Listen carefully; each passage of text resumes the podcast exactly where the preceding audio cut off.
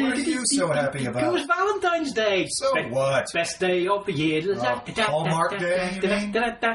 Mmm, cards and chocolate. La. I You know what? steak. If I weren't so dead inside already, I'd feel depressed. But fortunately, I flushed all those feelings away years ago. How did you flush them out? Beer? Yay!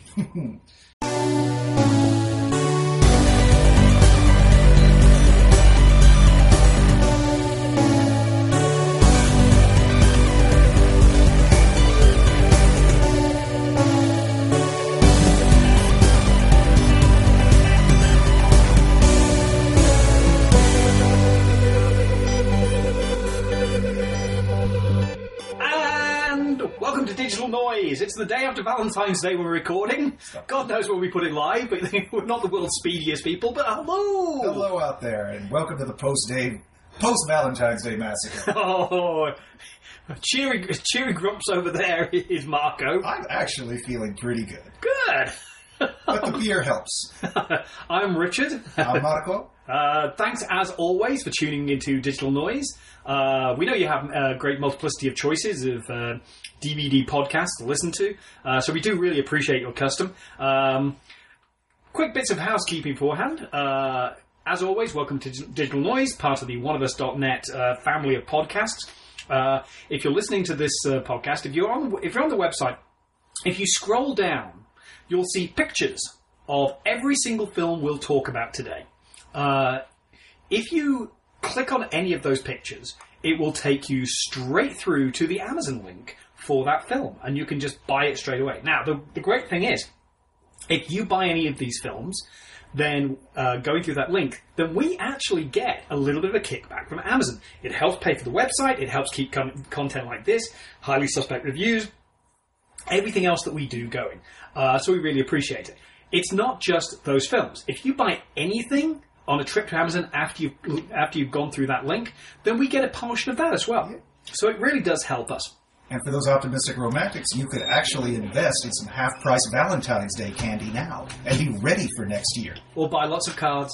Or lots of cards. Yeah. Uh, also, um, if you really want to help support the site, uh, we do offer subscriptions. Each level of subscription comes with different perks, different benefits, uh, exclusive content that you can get access to only as a member. Uh, so things like commentaries, um, Theog, which is you know basically a, a grand pileup of, of all things nerdy. Um, the Breakfast Pub, uh, which is our weekly roundup of, of nerd news, geek news, film news, sports stuff. Uh, I snuck some pro wrestling in there last week, and I stand by my decision. And if you're not a romantic, think of it as friends of the site, friends with benefits. That's what it is. You have all these great benefits by becoming a member of the site. Yep. Well, now we've got the uh, the housekeeping out of the way.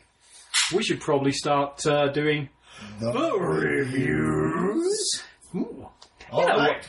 We're, let's start, let's preface this by saying we're kind of in a weird bit of the year. Um, because we're we're just coming out of the January doldrums, Mm-hmm. when actually you know there's scarce few releases. But if you go back and listen to the last few shows, Yeah. there's been a lot of really good stuff because smaller films are like, you know what, we'll throw our, stu- our stuff out there, and there's been some really good quality reviews, uh, really good quality stuff coming up. Now we're in the weird phase of it's kind of a twofer. We're heading up towards the Oscars, so stuff that either has a shot at the Oscars or thought it was going to have a shot at the Oscars, Yeah. as we're going to have it's a couple of late. you know, they've all they've all been scheduled to come out now. So there's actually some a few really interesting high profile releases this month. But also we're just far enough out from last year's film festivals that now we're entering the wave of, of this year's film festival. So stuff that played at festivals last year, it's now a year out. They hold fire and they go, oh, well, this played at Sundance. Sundance has just finished. So we get those releases from last year because they go, oh, Sundance buzz. Same thing thing with South by. And that is actually uh, the first film we will be starting off with, because it's actually a really strong week for horror, uh, and that is Hangman. Ah, indeed. Um, now, this is uh, uh, the latest by a guy called Adam Mason, and Adam, he's not a one of the the real hardcore, uh, extreme horror guys uh, like Fred Vogel. Um, and the toe tag guys or the uh, the August Underground guys. But he's definitely been working in that field for a few years. You know, if you know extreme horror, you'll probably know things like Pig. If you don't know extreme horror, you'll have no idea who Adam Mason is. Uh, and this will be your introduction to. This played at South by Southwest last year, and um, you know, I was last year. I was talking to uh, Jarod Neece, who does the booking for the Midnighters. I was saying, "What are you looking forward to in the list?" And he went, "Yeah, okay, it's not going to be for everybody, but Hangman by Adam Mason is finally the movie where Adam puts the pieces together on being the kind of filmmaker he wants to be." Um, It is probably the film in this in this week's stack. It was the film I probably enjoyed the least.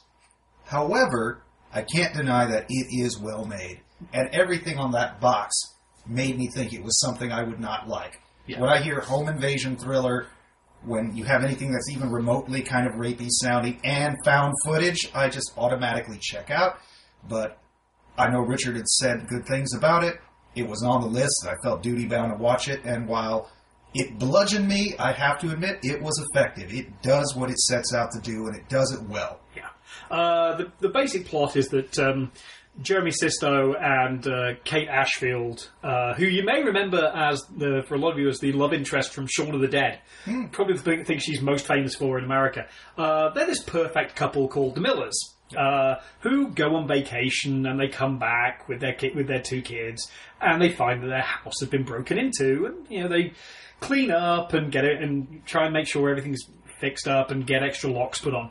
What they don't realise, and what you've been shown through, it's not really found footage, it is POV. And I think there is a distinction. This is all shown from the viewpoint of the killer. Um, But he is filming this whole yeah, thing. he is filming everything. Eric Michael Cole as the hangman. Yeah, whose face you never really see. You see glimpses and moments. Mostly from the nose down and his neck. Yeah, he had he broke into the house and has put cameras everywhere. And as you go on, you realise he's in the house. Yes. and he is messing with them.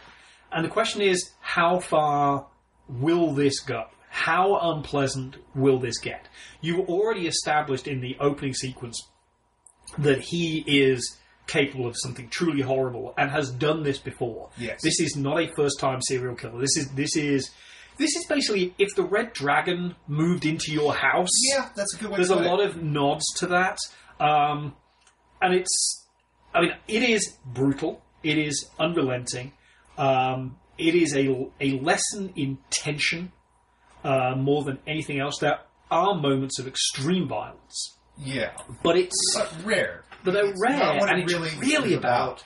the tension of the fact that you know what's going to you, you know what's happening, and the family are oblivious. That's the, the, what Mason has done here that really works is that he has you know the family is just dealing with what they think are the consequences of a burglary, and they're carrying on with their lives, and you have this other context to it, and that's where this film really works. and you see how he's very sadistically does think they almost could be pranks. Like leaving something out when it shouldn't be out or moving a piece of furniture. You know and uh, but it begins to escalate as the uh, family starts to get more paranoid and turn on one another. And then it does ultimately end in a crescendo of violence but you never really know i think there's enough hints there to make you suspect but you never really know what this guy's motivations are. And that, in a way, is kind of terrifying. I have this sinking feeling, I hope it doesn't happen, but I have a sinking feeling that we could get a Hangman 2 or 3, and then they're just going to expand on the mythology. I really hope they I don't, don't go think that Mason, route. uh, Mason doesn't strike me as that kind of it, director. it really was smart to just do it and not answer all the questions, and that's where the terror comes. If after a while you get the sad backstory for this guy, you you know, I think a lot of that tension will dissipate, and a lot of that mystery will evaporate. I think the, the only film that Emma ma- franchise managed to carry that off was um, Malevolence, uh, which not a lot of people have seen, and uh, its prequel I cannot remember the name of, and they were working on a uh, a sequel that was actually going to round out the trilogy, but it was always conceived that way. It basically showed you the end result and showed you how you got to that pro- uh, got to the process of creating this this unstoppable killer, uh, and actually did it really really well. And sadly, it seems like this, the sequel is never going to happen uh, because they shot about two thirds of it and then one of the leading actors died, and Oh. it's you know a tiny indie, and they don't have the money to go back and redo it. Yeah. and particularly because they go, well, his performance was really what held the entire film together. And so, but honestly, this is you know, I mean, this is I will I will say say uh, fully and full throatedly, please listen to this. Like Deadpool, this is not for everyone. This is an ex- this is an extreme piece of horror, um, but as an extreme piece of horror, without going into the grotesqueness of, of somebody like Fred Vogel, this is about as, as good as this genre gets at the moment. Yeah. I mean, it's it's it is meant to disturb you. It will do that done so superbly. well. The performances are excellent. Yes. The performances across the board. Uh, the family, uh, Kate Ashfield in particular, is, is kind of the besieged woman, uh, really does well, great in this. Uh, Jeremy Sisto, who's kind of disappeared in recent years, kind of, whatever, Well, he's one of those whatever happened this. to Jeremy Sisto guy Well, he moments. produced this as well, so I mean, this. Oh, this is very much his a, a passion project for Yeah. him, you know. But I mean, this is a guy who was on Six Feet Under for years. Um, he was on Law and Order for years. You know, this this is a guy who's, who's you know really been a TV guy. And I don't know what he's really up to these days, but you know, this He's is a, seen indie horror apparently. this is a, a bold choice for him, and I am you know really uh, quite impressed by. it. You know, while we're we're in the films that are not for everybody There's quite a bit of mold, that today. yeah. Um, let's let's go with Hitchhike. Okay. Yeah. Um, You know what? I changed what I said earlier. I said Hangman was the least fun I had. It might be Hitchhike. Hangman at least was very effective and clear in what it wanted to do.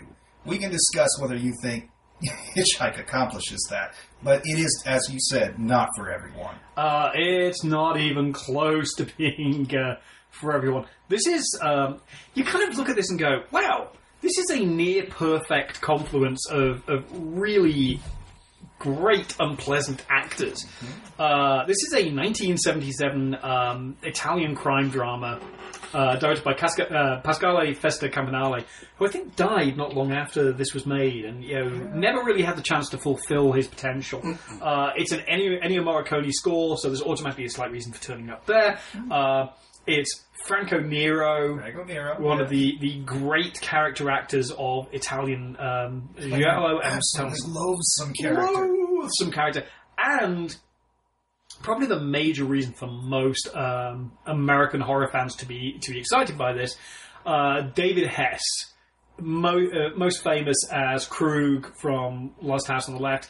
Uh, Ah, I had the re- real pleasure a few years ago of meeting David Hess, and he was the loveliest guy. Nobody ever had a bad I had seen him. Nobody before. ever had a bad word to say about him. He was the most delightful human being, which I think is why he was so good at playing horrible characters. Was he was like, yeah, you, you, you know, I think as, as an actor, you probably felt safe with David Hess because he's He like, has a boy next door quality, only he's insane. Yeah, You know, but fortunately stops once the camera turns off. yeah. And we at the, the beautiful actress, what was her name? Oh, uh, Corinne Cléry. Corinne Cléry, who was in a lot of erotic cinema back in the days when erotic cinema had a kind of cachet and wasn't as inherently sleazy as it has, seems to become now. Uh, she was you could have also in House. Moonraker and You're was a the Hunter from the Future. Yes, she was a gorgeous woman, and, and based on this performance, I think you know, not a bad actress. I just think of all, it's basically a three-hander. You have uh, a couple, Nero and Cléry, are uh, an Italian couple who are in America on a vacation. He's a reporter. She is the daughter of the newspaper or magazine that he works for. And right there, that kind of produces some tension between them. Uh, this is kind of like, it's kind of like uh, uh, the characters from Who's Afraid of Virginia Woolf on a road trip picking up a psychotic hitchhiker. The only problem is that Afraid of Virginia Woolf gives the female actress just as much power as the male actor. In this case, she's so poorly underwritten and underserved that for me that takes out a lot of the pleasure of this Well, film. it, it doesn't help that Nero spends the entire time overacting in that way that only Franco Nero could do. This is not a classic Franco Nero performance. However, the where this works, and it is spotty in where it works. It I will spotty. say this: is that you you realise all these characters are loathsome. Uh, well, Everybody is pretty despicable. I don't think the female is loathsome. I just don't think she's written enough to give me an opinion one way or the other. I wish she had been made more loathsome. Yeah. So that couple would have been that couple dynamic would have been more interesting. Uh, we're kind of getting ahead of ourselves here, though. For for those listening, so this couple they're on vacation in America, which is really Spain. Yeah, it's very it's very clearly Spain, not. with, But with, they are with, with a few signs. Very well done. some very interesting signage in this film. Uh, they will also randomly run across people. Yeah, but it, it seems to have been shot in about fifteen different languages, and none of them seem to be the Yeah, uh, I- the actor's first language. I actually recommend watching the English translation. I toggled back and forth Oh, and I- found the English dub was superior. Can, can I also say this is one of the rare instances, and well done to Kino Lorber, where the translation and the English subtitles actually match. Because few things drive Sometimes. me. No, it's actually spot on. I went through and they actually do match up. It's it, you know, there's the odd word, but it's not one of these ones where it's, like It's not completely different scripts. But between the Italian and English version, there are some some changes. yes, Uh, however, uh, as we said before, this is a couple that are already their their relationship is already on the edge. This is a couple that are are just at each other's throats. We don't even know why they would go on a vacation together because they so clearly hate one another. Especially Nero, who is so irrationally hateful towards her. Uh, this there's such a dark strain of misogyny running through this whole movie. Oh, God, is it really? This guy does not like women. Uh, not just his own wife, but it's apparently the whole gender. Uh, and you know, there's some weird talk about how the whole world is becoming homosexual. You know, men on one side, women on the other. It's so muddled in terms of what it's trying to say, but it does kind of work once the Hess character comes along. There's this very pulpy uh, device where these random couple traveling through the middle of nowhere or somewhere in Southern California on their way towards Mexico. They pick up a hitchhiker who we soon find out is an escaped uh, bank robber uh, who has gotten away. slash old school cinematic lunatic. He, yes, and a lot of again another problem. And uh, well, this is one thing that the, you know a sign of how dysfunctional the relationship is. The husband, Franco Nero's character, is like, "No, we're not going to pick up a hitchhiker. That's a terrible plan." The wife picks up the hitchhiker just to annoy him. And it's like Yeah. there's moments like that where you go, "This could work," but it's it's neither emotional enough and deeply written enough about the character about the, about the married couple for you to really care, uh, nor all embracingly sleazy enough to you know, to let you relish the horrible fate that is inevitably going to befall at least two, probably three of the, of the it central actually characters. comes, it actually becomes a, a, a pretty brutal film noir by the end, done Oh, in uh, yeah, and then has a sunlight. then has a really But dumb ending. That actually kind of the thing is, the end- ending doesn't feel earned to me. No. Nothing in this movie feels earned. Everything feels telegraphed. Hess is a lunatic because he's giggling and laughing too hard at everything. We know Nero hates his wife because he constantly calls her a whore in front of random strangers and just drinks all that. You know, the wife is nothing but, you know, there to react and be ogled at and manhandled and treated like meat. And it's just so telegraphed. I feel like I was being told how I'm supposed to feel about these characters, and I realize halfway it's like I don't agree at all with what you think these characters represent. To me, it's too muddled to be art, and it's not sleazy enough to be entertaining. Yeah. It kind of fails in both regards, and I feel like they wanted to say something about male female relationships and gender and masculinity, and yet they fail all the time. It works fitfully. Uh, but yeah, it's a hard film to talk about because there's just so many lost opportunities in this story. The, uh, the uh, most interesting thing on here is probably the making of. There's yeah, a, although a it's not terribly substantive. There is a it's it's not, but it's always interesting to see uh, anybody making film in Italy at that time and just like because they all go, yeah, Well, this wasn't very particularly good, but we all had good fun, good Yeah. fun making it. Well, I think they were all drunk all the way through. as all well. of them said that it was like an important film to them, or they took it very seriously. A- And I'll just, you know, I've been dancing around it, so I'm just going to go flat out and say it. At some point, uh, a character in this movie is raped, and apparently, after a while, kind of enjoys it. Now, It has a horrible case of straw dog syndrome. Yes, straw dog syndrome. In fact- but it's even worse because it, it I think it's trying to push some of the same buttons as straw dogs, but doesn't know where to push the Well, and buttons. also uh, straw dogs. There's a question of whether the act is you know, it, it, there's a lot of how you read that scene about whether you believe Yeah. that Susan George's character is starting to enjoy it or not. Like, and that's that's that's a difficult one to, to read. This she does. Yeah, and fact, Cléry she's starting- does. she's like, see, the guy who's raping me is better in the sack than you are, husband. And I was like, Yeah. and that's just something where you just go, ah, That's not how people work. this is just sleazy and exploitative in a bad way. And I'm okay with sleazy and exploitative in my cinema. Not in this way. This, yeah, no, this is uh, of, on the long list of Italian films from the era which have earned a re-release. I'm not 100% convinced that uh, this this is uh, on that list. And it's interesting to hear the actors in the behind the scenes featurette kind of try to justify uh, w- that particular scene, but ultimately, I just don't think it works. And maybe it's just a case of, you know, standards have changed over 40 years, but still, I, I just don't think that's how human beings work. Yeah, you know what? I'm going to go for a change of to- uh, change of pace. Ryan. Please. good- And uh, you know something unfortunately I didn't, uh, you didn't have a chance to see yet, but you know what? I'm going to push this into your hands Okay. and uh, make you watch it uh, afterwards. Uh, this is Live from the House of Soul featuring Charles Bradley and the Menahan Street Band. ah, Now, if you most people probably don't know who Charles Bradley is.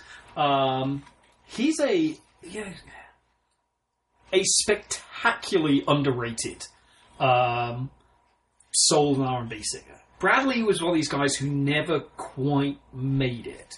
Uh, he was on the jobbing circuit, great voice, just never quite got there. And really, what happened was that in 2012, there was a documentary played at South by called Soul of America, which was um, this documentary about Charles Bradley, and he played at South by that year. And everybody went, "Why don't we know who this guy is? This guy is unreal. He's you know." Late 60s, he's spent as much time working construction jobs as he has um, making music. This guy has, has lived the rough life. Um, and it's in every note in his voice. And this, it's a half hour, uh, basically recording session in the the little courtyard behind uh, Daptone Records in in, in and uh, Daptones has put out a lot of great R&B releases, so Oh, yeah. it makes sense that Bradley would be on their label. Yeah. Uh, well, he, uh, he's he's pretty really deeply involved with them, and like he, I think he's their their real pet project these days because they've got a legend on their hands. This is him and an invited band of backing musicians, and they do six songs in the courtyard. And that's it. And little linking bits where, like, he'll explain, like, okay, well, this song is about heartbreak, and I, you know, and never gives details about the story that inspired it, but you know, clearly, you know, you know, you feel it. This is great. It's half an hour, It's a little concert film. and this is, you know, and I love music session stuff like this. One of my favourite TV shows back in the UK uh, was later with Jools Holland, um, where you would have the most random, abstract pairings of people. Like, here's ten completely unrelated bands in the studio, and they're going to do a two-minute jam session at the beginning, and it is the weirdest thing you ever hear, uh, but it works. Uh, so I, I love that kind of, you know, just let them loose in front of a microphone. No, and this does this does wonderfully. Uh, yeah, so it's basically one, two, three, four, five, six, seven, eight tracks uh, plus four additional videos. The whole thing doesn't you know runs less than an hour, but it's great. You know, and, uh, you know sometimes I think concert movies and, uh, and things of that ilk overstay their welcome. No. This does not. This is just a, a guy with a great voice and a great backing band who you could all you could all tell are going like, Yeah, Will and Charles kind of music with Charles Bradley. if you like if you like old school funk, if you like old school soul, if you like old school R&B. If you don't know who Charles Bradley is, this is a great introduction. And if you know who Charles Bradley is, you're probably going to want to see, want to have this in your collection. Sign me up. Fact, I'm just I'm just gonna pass it Yeah, straight over to you now. Like, I want this. yeah, in fact, next time we see you, each other, I'm gonna want to. Uh, uh, uh, that's your homework. I want to report on that. I definitely will give Uh, you it, great. Can, cannot the kind of recommend that. Like. Recommend that uh, highly enough. Uh, that again, Life in the Life in the House of Soul, um, uh, featuring Charles Bradley. Just great. yeah. Wow. This is oddly, Something that oddly did make you gloriously feel ringing. brutalized, huh? you know what? Let's go for something else. All right. Something not as sleazy as our first two releases, and not as as downright joyous. But you know what? Anytime Sho Kosugi turns up, I uh, I'm automatically going to be happy. If, if people don't know who Sho was, he was he was the the Japanese martial arts guy that people really wanted to be the breakout guy in America in the 80s, and it never quite happened. Mainly because this was the era of terrible, terrible films, and uh, yeah, there's a lot of action movies uh, of that era that are low budget, and you know they get away with some shit. Um, you know, a lot of Chuck, a lot of the low grade Chuck Norris Well, it's the era. whole Golan-Globus thing, which Yeah. was you just have to make a poster, sell a movie on the base of that poster, and then slap a movie together with some action scenes.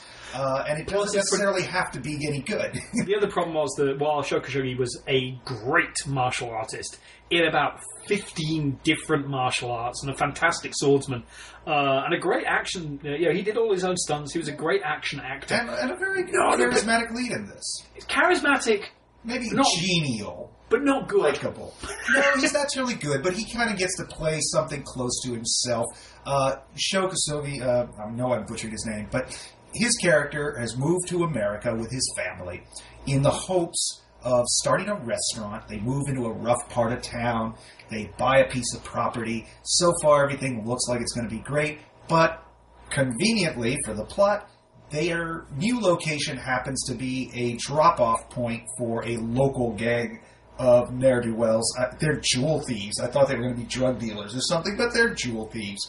And so that brings a lot of attention from the local mafia. And of course, at some point, when the police are unable to protect him or his family, he has to take the law into his own hands and don his ninja uniform. Because the whole thing is, he keeps telling you, oh, there's no such thing as ninja. He's part of a secret brotherhood of ninja, and he can't ever actually reveal that. He just wants to be a restaurateur and family man. But because this is a movie, eventually he's going to have to put on a metal mask and start taking dudes out. And this was part of the problem I had with this film. Even though I enjoyed it, uh, you pointed out something that's very true that the man had a great reputation as a you know martial artist but there is no one on screen and i mean there is no one who is his equal and so basically you have a guy who's really good at what he does having to slow down his moves to kind of help out the stuntmen and he's basically just taking out a bunch of dudes in polyester suits because this is the early 80s just random There are- cops and random corrupt cops and drug dealers and none of them hold a candle to him. So all the fights seem kind of uninspired to me. Yeah, well, the the one way they try to balance that, and the the other real bright spark in this film is uh, Michael Constantine as Newman, who's kind of the number two gangster in this, and clearly from pretty much the first moment, absolutely batshit crazy. now, Uh, was this john booth Uh, no, this was. Uh, he plays a limehouse oh yeah, no, yeah. the, i mean Yeah, James, Limehouse James Booth really as, as Limehouse Willie. Uh, Michael Constantine is, is his boss. Constantine, great character actor, was in you know all those. uh, Yeah, there were there were a lot of uh, TV series that came back in the eighties, and seventies, and eighties, um, like Ironside and stuff like that. Mm-hmm. Yeah, he was old enough that he was when they were still black and white. Um, no, James Booth, who is phenomenal in this as the extremely unpleasant. Limehouse Lime- Willie. I mean, I mean, it just sounds like he should be a blues singer. The, the- here's a weird thing about this, and, and one of the things that took me a little while to kind of wrap my head around watching this movie is why is it that the one guy that you know he's going to have to fight is a 50 year old dissipated looking Englishman? And it's an interesting story because I actually had to look this up. I was so curious why they cast this guy. Uh, James Booth also wrote the screenplay for this film Huh. and a number of Golan-Globus plays. He was or screenplays. He was an actor in England who was kind of looked at as a potential next big thing. Uh, but for a variety of reasons, his career hit the skids. Probably the thing he was best known for was a supporting role in Zulu, which was also Michael Caine's first film. So they were kind of coming up around the same time. And according to Booth, uh, apparently at one point he had been offered the lead in Alfie and turned it down, which then, of course, went to their number two choice, Michael Caine. And, you know, that was a huge hit. Caine became a superstar. Meanwhile, James Booth's career just went further and further into decline until he somehow winds up with the somewhat disreputable uh, Golan-Globus uh, organization and realized that not only could he be an actor, there was actually, you know, reading those scripts, he realized they were so awful anybody could write them. So he decided to kind of get the job of writing roles for himself for them. So that's why he's in the movie. And there is a really good sequence towards the end where him and Sho Kosugi have to, you know, go one on one, except they're constantly cutting to Booth's stunt double. Yeah. It's obvious he can't do this stuff, but there's a really smart scene that kind of makes up for it, where there's a sequence set in a warehouse uh, with mannequins. And it's a very w- good idea to stage a fight scene in that environment, and then they end up. In because another- Sh- Sho Kosugi can just spend 20 minutes just decapitating Yes. mannequins left, right, and center. You're like, oh, yeah. Yeah, it, it, the film kind of picks up at that point. There's a lot of things to like about it. For me, ultimately, it's because nobody's on screen who can really give him a run for his money, and he just takes off everybody down pretty easily, except the final big bad, who you never believe is actually fighting him. No. Yeah, I mean, it, this is. It's horribly flawed, but then you kind of go, yeah, but even a flawed Sho Kosugi film is. And this was his first enough. film, or his first lead role, I believe. And uh, there's a really good uh, documentary, not a documentary, it's a 20 minute interview with him on this disc that's Oh, worth yeah. listening to, where he talks about how he came to America, how he got into the business. He had no acting background, he'd just done some extra work. And he was a martial artist. He kind of got into the Golan-Globus thing too. They said, "Hey, you're you're a great martial artist. We'll make a movie around you." And then, you know, he realized uh, that he was going to have to choreograph all this stuff for hims- himself, not knowing how to stage a combat scene for camera, how to work with those stuntmen. You know, he learned. He kind of taught himself. So I kind of feel, given the whole, you know, Golan-Globus milieu of, you know, just low budget, thrown together filmmaking, it's like, okay, we'll let you be the star in this movie, but you're going to have to choreograph it, and you're also going to have to be, you know, the stunt coordinator. So go. And to James Booth, we'll let you play the second lead in this film. You'll be the bad guy, but you have to write it too. So I, I, I'm inclined to think they didn't get two checks, but they just got one modest check instead of what have been a tiny check anyway. You know, the, It, it really kind of took most- advantage of those guys. the most disappointing thing about Golan-Globus being uh, involved with this is that you kind of sit there thinking, you know, we were denied a run of rather wonderful Mm-hmm. Sho Kosugi uh, Sonny Chiba films, yeah, which would have just revolutionized action action movies 20 years earlier. but I think they made this movie in like three weeks or something. I mean, and it shows. You know, I mean, it's put together well, but yeah, it, it's if you watched movies on USA Up All Night or something at two in the morning back in the day, you might have a little nostalgic kick for this film. Uh, another film that you might have. Uh, it's kind of the opposite way round. Uh, I don't think you had a chance to catch this. Um, the Challenge, No, which is um, okay. There's an exchange program seemingly in the early 1980s where we get Sho Kosugi, and uh, for some unknowable reason, uh, Japan got John Frankenheimer and Scott Glenn. which I think I've seen this, which is a really weird exchange. Um, this is one of these movies where you go, I know that you're trying to be sensitive to Japanese cultural norms and explore the history of a nation that to many Americans at that point wa- was alien and a culture that was completely different to anything they'd ever experienced. Um, phew, wow.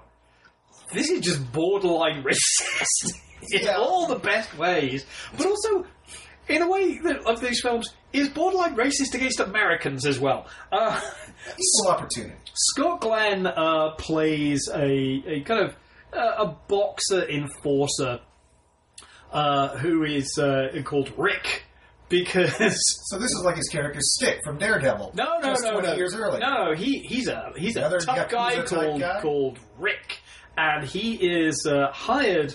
Um, by a guy in a wheelchair, and the reason he's in a Not wheelchair is Professor X. explained uh, in a flashback sequence, um, to help smuggle an antique sword back into Japan. Now, you know, Rick, being you know kind of rough, tough gaijin, goes, "All right then, if you pay me." Um, seems like a terrible idea. It's like, why would you, why would you do this?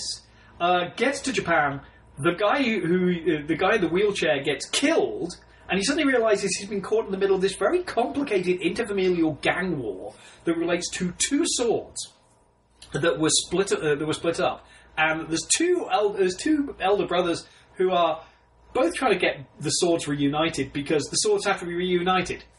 Why do the swords need to be reunited? Yeah, just cause. Does it give it gives No. power of grace? No, no, no, no. They're just supposed to be together. Oh, so And they this don't is- even like interlock and become No, no. one big mega sword? and this is a matter of honor Ah. because whenever you wanted to find find a reason for some daffy plot, plot point in an American written film about Japan in the 1980s, honor. you said honor. Honor, oh yeah. you said honor and swords. Makes no sense, but? Absolutely, just bonkers. It's just those inscrutable Asians. So Rick Rick gets adopted by the good side of this two rival gangster families. Yeah, not quite sure how that. Yakuza. Yeah. Uh, well, not a Yakuza, because the other one is possibly Yakuza, but I never used the word Yakuza because I don't think they actually wanted to upset the Yakuza, because they did actually shoot this in Japan. Deep breath. Um, and he steadily gets trained to actually understand the way of Bushido and to become a samurai and therefore have the, the big um, sword fight sequence at the end when the swords are only unified. I'm guessing Which you know is going to come. sequence in here. No, there isn't actually. No training montage? No, because the whole thing is a training montage. It's like long training sequences, including at one point the the good guys get annoyed at him and bury him up to his neck and leave him there for several days. It's the weirdest thing. Um, yeah, it's very, very much of its time. Uh, Scott Glenn is laconic Scott Glenn, and occasionally buried up to his neck Scott Glenn. Um, you know, uh, Toshiro Mifune turns up uh, uh, uh, turns up as the the, uh, the bad guy, which is you're like, ah, it's Toshiro Mifune. Um, he's not really doing much. In fact, he just looks like he's drawing a paycheck. His post Kurosawa work is of It's it's really weird. You kind of look at this and it's like, there's lots of people here who you go, well, you've got you know Mifune, and you've got scored by Jerry Goldsmith, and you've got Scott Glenn, uh, and it's directed by John Frankenheimer of all people, and you would not know.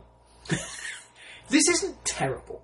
This isn't you know the clumsy cheapness of um, Pray for Death. Uh, but you do look at it and go, you know what? I kind of really wish uh, that somebody had, had given Pray for Death the challenges budget Mm. and put John Frankenheimer in charge of that, and it would have been a much better kind of gritty American set gangster movie, gangster revenge movie.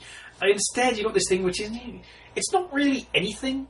Um, it, apart from the odd moment of extreme bloodiness, there, you know, it's kind of odd because it kind of potters along, and it's you know, it's a you know, there's some bloodshed and stuff happens, and then you know, and then oh, that guy's head came off, and then there's one moment where somebody's head gets cut in half in extreme gory close up, and you're like, the hell film is this from? Because there's there's odd moments of extreme violence where you go, that just doesn't feel like the rest of the movie. It's very weird when those moments happen. I mean, Maybe and it's inserts put in by the producers later. no, actually, uh, it was. Um, I'm trying to work out Frankenheimer's not really known for being a gore hound. because this. Well, the, the thing is that there's multiple cuts of this in existence. Um, there's there's a longer cut that's 112 minutes. This is the 108 minutes version. There's a TV version which is like another 10 minutes short after this, where they literally cut out all the gore, uh, which means that you probably the you know, if you cut out all the gore, uh, the last 10 minutes make virtually zero sense. I don't see how you could edit that down for TV. Um, I don't know what whether because it had a different title in the uh, the made for TV version. I feel like the more you talk about this, I feel like I saw Sword of the Ninja. I feel like I saw this many, many years ago on television. Yeah, it was called Sword of the Ninja. Probably. Uh, that yeah, that, you, you probably you probably saw it. Yeah, the, the challenge, odd little movie. Um, in some ways, a lot better than Pray for Death. In some ways, a lot worse. It's kind of like a I don't know R-rated Karate Kid Two. Hmm. You know. With, with with with Scott Glenn Scott getting Glenn. drunk and, and, and eating at one point, yeah, and they're like, yeah, it's it's like a premature fuck you to uh, Sympathy for Mr. Vengeance, um, because at one point Scott Glenn has to eat a live lobster, and you can tell that he is not into this scene at all because he pulls one of the back legs off and goes, "Ah, ah, yeah," and he, and he looks really sad and annoyed by this se- sequence. I, I I do not sense he was quite prepped for that.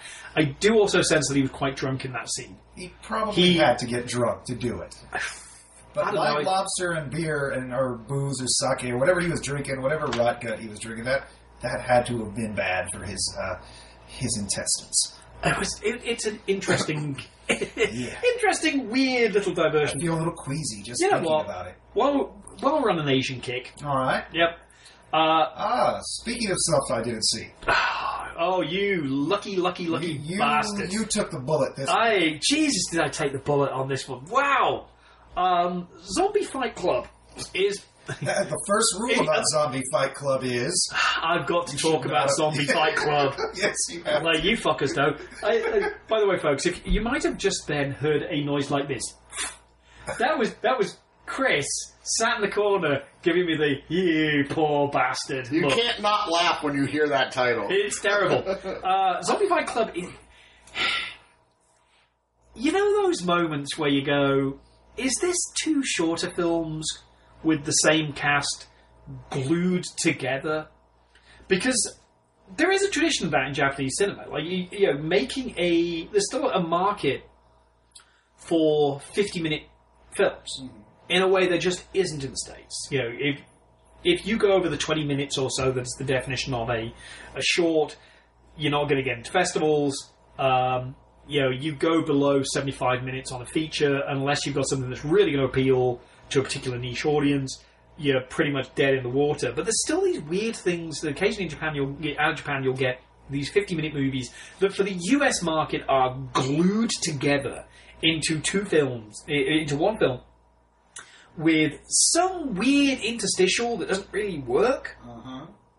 And I think that's what you got here. That's truly what it feels like. Um, this is contemporary Japanese gore horror.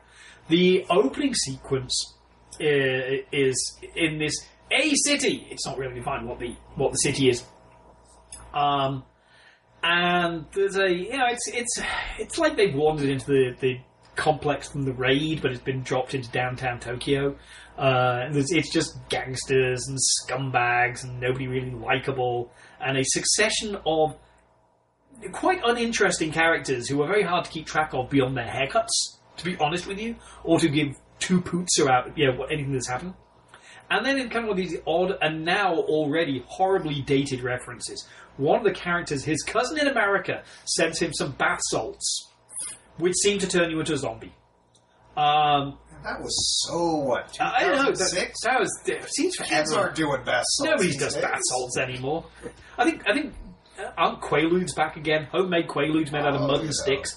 Um, so you're in this building, and there's police who are doing a raid, but they're there all corrupt.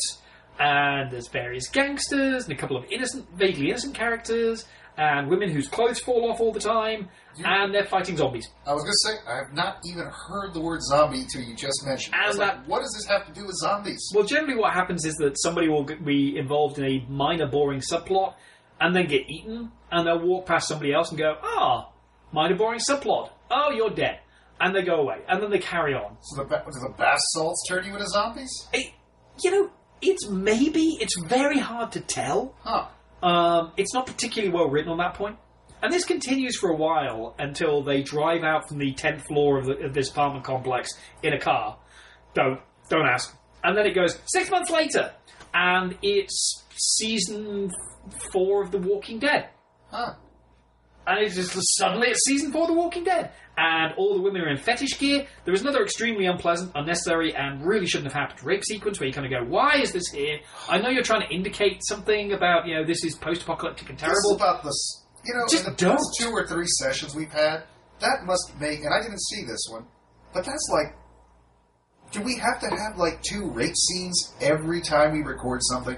Yeah, It's- Chris. It's, it's like, Is this you? You not, asked for this title. It's not even that I. I asked to include it. I didn't ask for the title, Chris. I'm not saying that sometimes it's not warranted or justified or somehow narratively important. But god damn, it seems like a lot of filmmakers are just pushing that button because it's big and red and they've been told not to push it and they're going to say, oh yeah, watch, I'm going to push it. There is- And I'm kind of Over it. tired of it. This is like Fantastic Fest 2014. Oh, rape fantastic.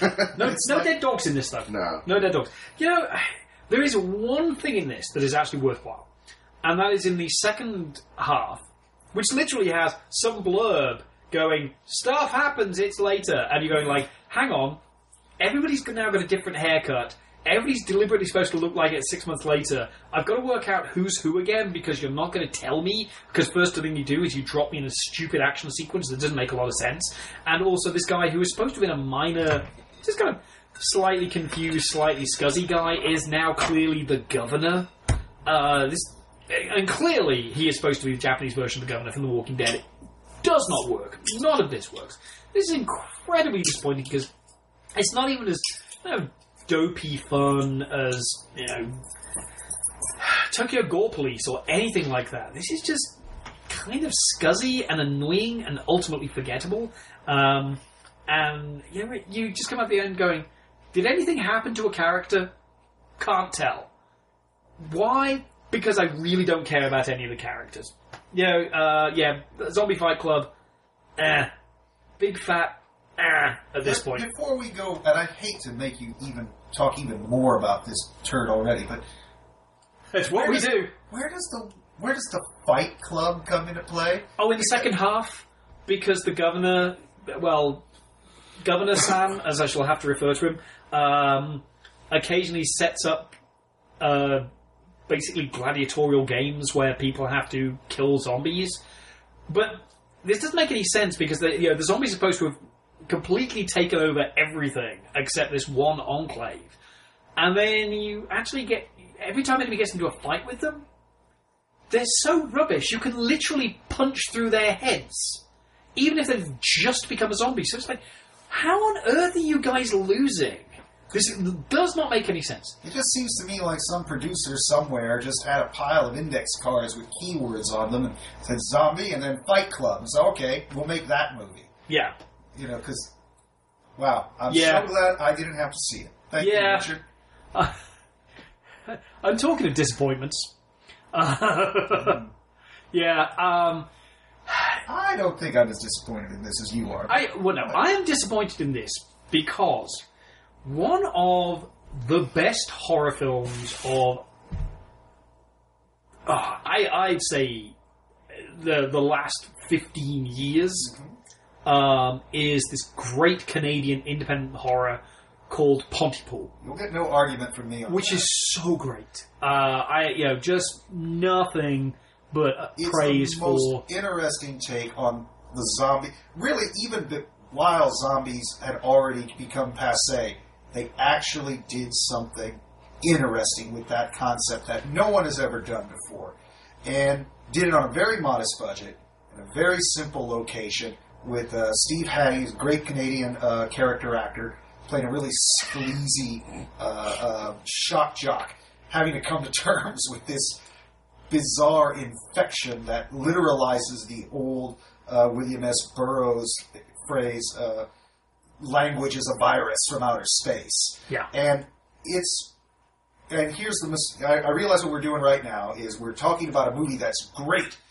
because we'd rather talk about that movie than This this, isn't one. bad, but this is uh, this is Bruce McDonald, the director of Pontypool. Uh, you know, I'm beginning, you know, almost reinforcing the fact that that may have been lightning in a bottle. That may have been his great film. It was Um, an adaptation, I believe, of his brother's short story. Yeah, But It's- this, I believe, is McDonald's entire picture from script to final product. I mean, you know, It, it's okay. it feels like a, an extended version of like what was that thing we watched? It is last- called Hellions. Hellions. Thank you. We should have said that earlier. We were- Uh, I was getting there. Yeah, I, I'm sorry, I jumped in. For Muttery Joe in the corner. But but you know, remember uh, last time we had the uh, the Halloween anthology, yeah. uh, and what was Uh, that? All Hallows Eve All 2. Hallows Eve two. This feels like an extended short that somehow could have been perfect in one of these anthology films. In fact, it has one of the same premises as one of those anthology films, which is people being terrorized by a group of little trick or treat like uh, demons. That's where the similarities end. the pro- the problem is that this But it is shouldn't have gone on as long as yeah. it did. The, well, no, this is the problem. This is 80 minutes long, It's which either means it went on too long and it should have just been a compact short, or they should have taken the extra 10 minutes and just just use that for some exposition and character and character building because it's this falls in between two stools. And it's a shame because there's a lot of really good potential. What you have is uh, uh, Chloe Rose as Dora, who's a you know you know teenager in one of the in rural Canada. She, she's seventeen. She's you know vaguely gothy. She remind she, she looks like if, if she lived in the Midwest, uh, she'd hang out with um, uh, Maika from uh, The Guest. And she Uh, lives she- next door to a pumpkin patch. yeah, pumpkin patch literally backyard. right next door. Um, she, you know, she's got a boyfriend, and that's the start of a problem because she goes to the doctor because she's feeling a bit rough.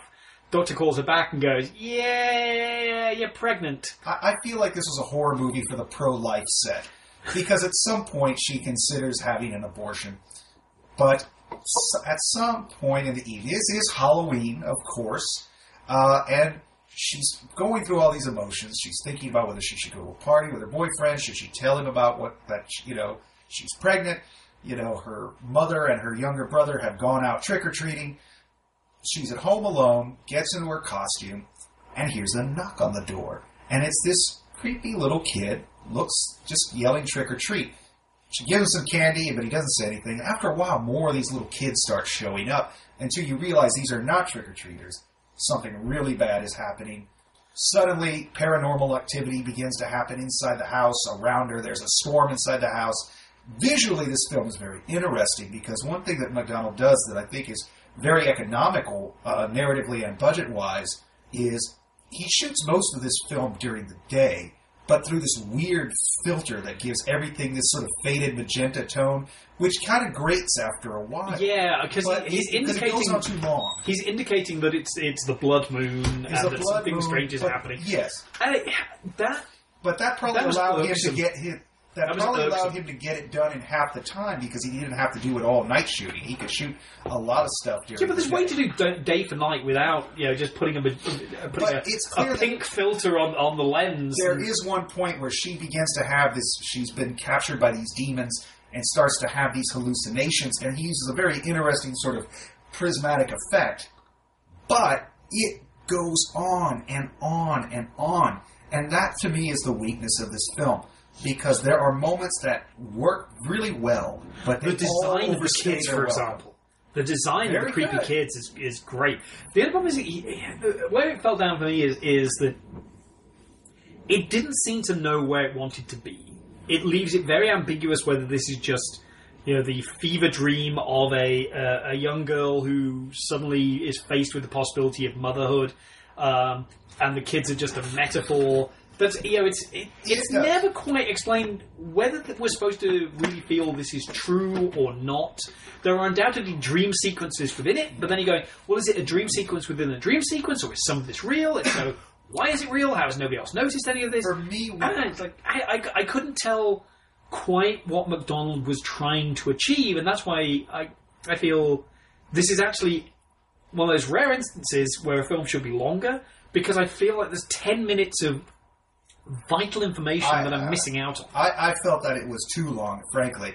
Uh, it could have been shorter, in my opinion, and still produce more or less the same effect. Well, For the me, there was a problem you could do the same thing, but what I but I think the same thing, even at shorter, would be flawed. It would just be less annoying at forty minutes they- or twenty minutes. It would be, and in my book, that's better. Less annoying is better. I, yeah, but I, I think if you'd have actually done it and filled out, you know, is this is there supposed to really be something happening? Uh, you know, having Robert Patrick turn up as the sheriff, Yeah, who it turns out has some weird connection to the Okay, kids this- previously. I'm like, to know, me, that was where it really went off the rails because Patrick, uh, I almost said Patrick Stewart. Uh, that would be a very that would've been different a very different movie. Uh, but he shows up at, at a key moment, and suddenly he just goes. He just delivers this brief but obvious exposition dump. Oh, and he knows how to read runes because that's convenient. And it's been established that this is a character that this young girl has known all her life, that she's on a first name basis with. They live in a small town. He reveals to her this tragic backstory, and I'm thinking to myself, you know what? If if he did have that tragic backstory that sheds light on the current circumstances, it would have been so traumatic. It would have been so scandalous. So it would have been the school of it would have been the thing of schoolyard legend for her to act like she's never heard this before. But he's like, "Oh, this is what happened to me." I did not believe that she would have never heard that. Yeah, I don't believe that he would still be in that town in the same job. It's so shoehorned in. It's like I need a character who can explain what's going on, and yet, you know, I haven't done anything to make that character pay off. It, it's really, really disappointing in that respect. Like I said, I think as a piece of atmosphere, it would have been a really good, strong twenty minute short. The moment, and I, I agree, it kind of felt dreamlike.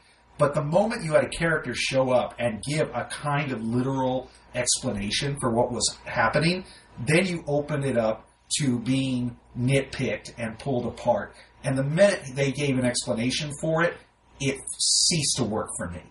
Had it been a 20 minute atmospheric piece, I think it would have been very strong. A- instead, we get with 80 minutes of poorly explained but artfully shot nonsense. Uh, it's good in moments, but I am a little disappointed because I expected more from the director of Pontypool. yeah. I think that yeah, I think that's the thing. It either needs to be a short or need at least another two script passes. Yeah, it felt like first either draft. either way, it needed it needed a lot more work. You know what? Let's go quality for a while. Oh, okay. Well, we, say quality. Wait, we do quality? Occasionally, occasionally, like I said at the uh, the uh, the top of the show, you know, I just assumed Chris didn't like us, so he gave the quality elsewhere. Yeah, well, that that's different. We get that's, table scraps. That's se- that's separate to the to this ongoing conversation. We conversation. have to catch the crumbs from the others. Oh, that's what, the, what I've got the beard for. Classic crumb, no, crumb catcher. Um, no, uh, like I said at the top of the hour, know, this is the, the month where stuff comes out that actually either wasn't a contender or thought it might be. Yeah.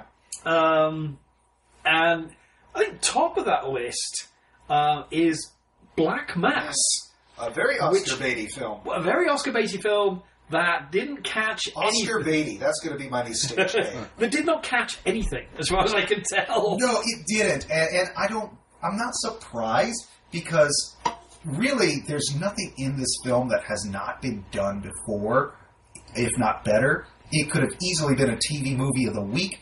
Uh, I'm of course talking about Black Mass. This is the uh, the true life story of uh, uh, Whitey Bulger, the notorious Boston gang lord, who disappeared after you know wreaking violence upon Boston for decades he went on the lam and could not be found for 16 years. And I believe it was only captured in like 2010, 2012, not too long ago. 2011. 2011. Uh, and he is, this movie, he is played by Johnny Depp, uh, and quite well, quite chillingly. Oh, I, I, I, I can't. I'm going to have to stop you there. The because you makeup does can't- great acting You can't say quite well. He's great in this. yeah, yeah, sure. He is absolutely phenomenal. He catches you know the contradictions of Whitey Bulger so perfectly that he's a guy who, you know, has his weird moral code, and lives to it precisely and does not see the internal contradictions of killing people and, tr- and trying to pretend you're moral. Uh, he is truly frightening in a way that, you know, it- it's interesting that a lot, a lot of gangster movies want to make their their gangster protagonist you know, they want they want to have a little bit of softness to them and, Right. and you know a little bit of pleasantry that they're not necessarily the world's most frightening human being. Oh no no no no! There's a Whitey little suggestion of this early on when he meets people in the neighborhood and they hug him and they're happy and he, they show that he helps people in the community out, like the old lady who Oh, yeah. used to be his teacher. Uh, but it is established. But he is- that But he is. Those are things that he does just to because he believes he should, and at the slightest provocation, he will kill you. I'm not even just like a little bit or frighten you. He is a truly, truly terrifying person. But there is an indication in the movie that once uh, he has a couple of people who are close to him who die, uh, and once that happens, there's kind of an indication that you know whatever was left in him, whatever was kind of decent, is completely gone by that point. You know, he's a man who has a moral code, but at heart really has no moral center, and it all works because of this great performance from Johnny Depp, and he's ably abetted by other actors who do very good work in this. Because But it is a one man show. the, the narrative really around um, Whitey Bulger's life uh, is that he was, you know, a gangster in South in South Boston who struck a deal uh, with uh, the FBI that he was going to give them. He, he basically he was going to give them everybody else, Yeah. And Because he was a small town player, the FBI allowed him to get away with it. And as it goes on, because the you know his contact in the FBI, John Connolly, played here by Joel Edgerton, uh, had known him for years, and it, you know it, this question of you know does he turn a willing blind eye? Is he just not aware of how bad um, uh, Bulger is? The additional co- uh, complication that um, his uh, his Brother. Uh, Bulger's brother, uh, Billy Bulger, played here by Ge- uh, Benedict Cumberbatch, uh, is actually a, a U.S. senator. Yes, he's state senator. He's state senator. and Yeah, a- and one of the most influential people in the state. he's absolutely connected, and all of these people, consciously or not, allow Bulger to grow more powerful until the point where the FBI, uh, you know, and, and also, I was going to say Benedict Cumberbatch. Cumberbatch. I apologize. Cumberbatch? I did not mean that. I don't dislike him. Benedict Cumberbatch, who has to be in every movie these days. Uh, also, this involves uh, uh, the other guy who's in every movie now, um, the D, the new DA, uh, Corey, Corey Stoll. Corey Stoll, who also has to Corey, be Corey Stoll and Kevin Bacon as, as the, the two guys who spend all their time going, what the hell are you doing? Like, he's clearly the worst person in here. He's clearly more frightening and he's killing more people. Right. Why, why aren't we rolling him up? And, and Connolly's, you know, finding more and more excuses to Yeah. not he keeps hiding these leads or misattributing them to other people and covering up for Whitey. And after a while, the powers that be cannot cannot turn a blind eye anyway. And basically, what he does is the FBI allows this guy to take over Boston. He gives them the the Italian mafia, and they never account for the fact that you know they've created crime a hasn't vacuum dropped. yeah, they created a vacuum that he's gladly stepped into and has been as bad or worse than the Italian mob were. Interestingly enough, uh, eventually we do see how this turns out. Again, this is based on a true story. But it's done, in a, it's done in such a cack-handed way. Yeah, Yeah, and, and it's such a shame because you this like I is said, it feels very movie of the weeky to me. yeah, and, and this Just done with a lot of class. Well, I think the additional problem is that it's you know, they've talked. The directors uh, uh, have produced uh, have talked very directly about the fact that they had a they they shot a different script. Um, Sienna, uh, Sienna Miller was in this uh, uh, with a major part as Whitey Bulger's girlfriend, who goes on the run with him. Well- She's not even in this. I, I was going to say it's where this movie chooses to end that I find interesting because But the thing is, that it was structured differently. It wasn't even just. It wasn't just that it Oh. cuts off. It's structured differently, and apparently the earlier version of the script, this was all uh, flashback Ah, while they're on the run. Well, you look at it that like that, and you go, "Oh, well, if you put a framing mechanism around this, that probably make more sense." but you get the feeling that it would have been super long. It wouldn't necessarily have worked in the right way, uh, and instead you end up with a lot of scenes, and the scenes are good. And this is a you know this is a great cast. I mean, like Depp, Edgerton, Cumberbatch, Rory Cochrane, uh, Kevin Bacon, uh, Jesse Plemons, uh, aka, aka you know, hydrocephalic Matt Damon. Uh, you know, Dakota Johnson turns up as uh, uh, a hooker who manages to get them all into trouble and meets the inevitable fate uh, that, that is going to come to anybody who, cris- who crosses Whitey Bulger. Uh, Adam Scott, Corey Stoll. This is, you know, this is a great cast, and you look at it and go, it just doesn't come together. and it could have, and it should have, but See, it really doesn't. And I the real didn't know that. I the- didn't know about the other uh, the Yeah. other original script. The, uh, which is actually what they filmed. They So, actually like, shot that stuff This is shot. This is edited in So a somewhere there's a director's cut with all that that stuff. works. maybe. I suspect there's a director's cut that works because you're like I said. Sometimes you take with with, with Hellions, you take the information out uh, and take the the, the mechanism, the frame mechanism out. You end up with something shorter but formless. See, I and this is it was very kind of- formless. I thought it was a very unusual choice to end where they did. The only thing I can think of is, well, maybe they did an old age makeup on Depp and it wasn't convincing or something. But basically, the film ends uh, right right when he goes on the lam, and to me, that's kind of the probably the story that's better known, which is this period of time, 16 years, where he evaded the FBI. There were rumors of him being seen all over the world. Uh, turns out, I think he was found in California, Yeah. somewhere, basically living like a retired person. Uh, one thing I, I was kind of disappointed that it ended there, because all we get is a little, like a little caption saying, you know, on such and such date he was found. One of the better special features that we've come across this week uh, is if you get the Black Mass DVD, there's an hour long documentary that actually fills in that gap. That's just about those 16 years and how Bulger evaded capture, how he got fake social security, fake driver's licenses, how he managed to stay one step ahead of everybody, and how he had been preparing for years before he left. He had money and secret aliases stashed all over the country. And that's how he was able to, uh, as one uh, FBI member who's interviewed, he said this guy practically wrote the book on how to evade the FBI. Uh, the book had to be written because of this guy. Most times we catch them, but to go 16 years, and there's a really interesting, and some of the FBI guys, of course, uh, deny it, uh, while other reporters from the Boston Globe who broke the story disagree.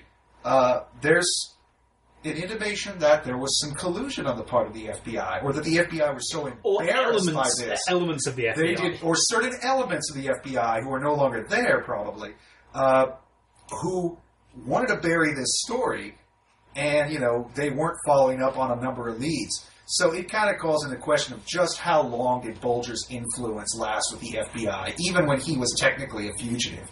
Did he have any sway over them? And Yeah. it's a I mean, really and that's- interesting documentary. That's that's one of three um, uh, short docs on here. That's Yeah. by far the longest, Manhunt for Whitey Yeah. Bulger.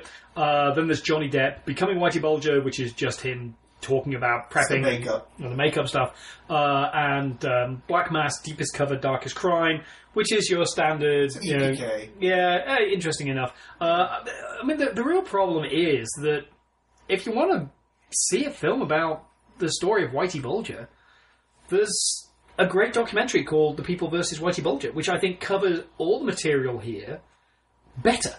Uh, it's you know it's really great if you haven't seen it. I've, I, you know, I'd actually you know We'll, we'll put a link up to that as well uh, in this review because that really is one of the best documentaries. Uh, and if you're looking for a, a Whitey Bulger movie, I've got to go with the People versus Whitey Bulger over this, which is such a wasted potential. Uh, the, you know, you go back and, and you think about it, and the only things you remember are some really strong performances and some really good um, South Boston accents. Yeah. And it feels like mugs in here. it too. feels like like the- some of the faces. Oh yeah, it feels like the actors really tried their best, but then something just fell apart somewhere. Yeah. This is not a co- this is not a cohesive movie, and it's definitely not something that you know. I, I think once the, the studio had it, I think the reason they started talking so much about um, Depp as an Oscar contender was because. He's the only thing that is truly Oscar worthy about this. Everything else is in okay. fact, this should have been the Boston uh, Goodfellas, and it's not. And it's a real shame. It's a lost opportunity. Yeah, who knows? Maybe one day a director's cut will appear and all that footage will be restored. Or more than likely, they figured the best thing they had going for them was Depp, so they just recut it to focus on him even more. Well, I think no, because the thing is that, that those the, those sequences when he's on the run are all him all the time. So it, it seemed like they, they mm. blanched about him and put more tried to turn this into more of an ensemble piece, which is a really weird decision. I you know, I just think somebody blanched and went. You know, this is a long enough film as is. What Yeah. can we cut out? Let's make it what doesn't linear. work? And I, th- I think you know their attempt to make something pithy that's still two hours long is, yeah, like I said, nice try. Probably worth it for the for Just the watch uh, it for Depp's performance and nothing else. and, and that documentary. And the documentary, which is quite good. Yeah. Well, changing to because this is week of bad things happening historically. Ah, yes. Speaking of, you know, uh, uh, somebody who actually central performances. somebody who did actually go to jail um, when they were originally charged, never went on the run, and actually turned up for his trial Yeah. um, willingly. And Uh, actually did win an Oscar. yes, actually, Unlike Johnny Depp's Well, Mighty in fact, two. More than one, at I least think, two. Yeah, um, I think I'd finally end it with Number three. of nominations and this a is couple of wins. this is Trumbo, uh, which is the biopic of Dalton Trumbo, who was. Uh, you don't know who Tr- Dalton Trumbo was, he was a- an incredibly well-respected um, uh, screenwriter, and in, in the fifties, and then he was accused of being a communist, which he was, Yes, he was. um, and being a communist at that point was enough to have you sent to jail. He went head to head with that with HUAC, which was the House Un-American Activities Committee, uh, at a time when the blacklist was at its height. Uh, well, actually, this is what happens with the blacklist. Uh, when the Red Scare and Joseph McCarthy uh, started terrifying people all over the country and convincing them that there were Bolsheviks in every washroom, uh, there were a number of people who were accused of being communist, and Hollywood was actually uh, not, not, not unlike today. I mean, if you listen to conservatives today, they'll tell you that Hollywood is just a hotbed of liberals. Well, it wasn't that much different then, except the liberals tended to have memberships in the Communist Party, or at least sympathies towards that. And I give this film respect for that, in that they don't whitewash that. These aren't people who are falsely accused. They genuinely are communists. They genuinely do have communist sympathies. Which is actually but it was not illegal to be a communist. Which is one of the fun things because there are actually discussions because you know Trumbo is at this point is an incredibly successful oh, screenwriter. Uh, you know, he that was was the irony. he was, was, a very you know, rich man. you know he'd written Thirty Seconds Over Tokyo. Our, vine, uh, our vines have tender grapes. Um, He was the highest paid screenwriter in Hollywood. He'd, he'd written um, Johnny Got His Gun, Mm-hmm. you know, not enough people have read, and definitely not enough people have seen the film adaptation. Um, but there's there's these moments where he's talking to other other uh, screenwriters and other members of what would become the Hollywood Ten, um, uh, particularly Louis C.K., uh, who actually has one of the standout performances here. And he basically is accused of being a champagne socialist, Yeah. um, which Which, in a way, he kind of was. He says, you know, you're you're a rich guy who's trying to be a communist, and you know what's going to happen when you lose all this stuff, when you lose all the money, when you lose this beautiful house, and of course, eventually he will lose all of those things. But he never wavers in his ideals. Uh, one of the interesting things about this, you mentioned the Hollywood Ten, and so there was a period where a lot of people were called to testify before the House of Un-American Activities it was assumed, both from the studios, uh, studio heads on down, that everyone in Hollywood had to play ball. You had to either name names or swear that you were a loyal American, that you never dabbled in communism, and God help you if you suggested in any way, shape, or form that you were somehow sympathetic with a socialist or communist cause. If so, you could be uh, censored, you could be possibly arrested. More than likely, though, uh, what happens in this case is they never really say that they are. They kind of they're trying to fight a First Amendment case, uh, and it doesn't really backfire. It kind of works exactly the way they want it to, but it ends up with these guys being on what was known as the blacklist. These were guys who could not be hired. Uh, well, and because they were also let's, let's know being Trump, exposed in the Trumbo did actually go to jail. He did go to jail. And this is uh, and this is the thing. This this is a film of two halves. Um, the first half is basically this bunch of, of semi innocents who think that they can get away with, with pulling the tail of HUAC um, and think that they're smarter than, than uh, a congressional committee, and they are generally smarter than a congressional committee. They just don't realise the consequences of getting on the wrong side of, of people like John Wayne and col- columnist Hedda Hopper, who um, is the character spoofed um, in Hail Caesar. Yeah. Uh, by if you haven't seen that yet, But Hedda Hopper wasn't sort of. She was one of the best known. You have to realize this was a time when, you know, these gossip columnists had huge, huge readership Oh, yeah. numbers. She had like sixty-five million people. it was the TMZ at yeah, the time. It really, really was, and they could make or break people. Them like Walter Winchell, Hedda Hopper. Uh, also, uh, everyone seems to remember him as just this genial host. Uh, but Ed Sullivan was also in this game. Uh, you see a little bit of if you've ever seen the movie uh, Sweet Smell of Success. Yeah. Uh, you get a little taste of a Winchell-like character, where one bad press review can ruin a career. Anything that they could intimate that you're a homosexual, that you are a member of the Communist Party, that you're having an affair, anything, one word, and suddenly you are on the blacklist. You are persona non grata, and that is a power that they wielded over all of these people, even the studio heads who they like to remind, like, you guys are all a bunch of Jews from Europe with a bunch of funny sounding names that you Americanized. But once we put it out there who you really are, and at the time, make no mistake, anti Semitism was as strong as ever, and there was a very clear distinction among the- certain people that if you were Jewish, chances are you were probably a communist too. The thing is that yeah, that's the first horrible, that's horrible that's time. the first half of the film. That that's true. The second half is actually part. it's actually almost a comedy. Mm-hmm. Uh, because it's comedy the absurd. Because you have these, you know, all these guys whose careers have been ruined, but Hollywood appreciated that they were the best writers they Right. had.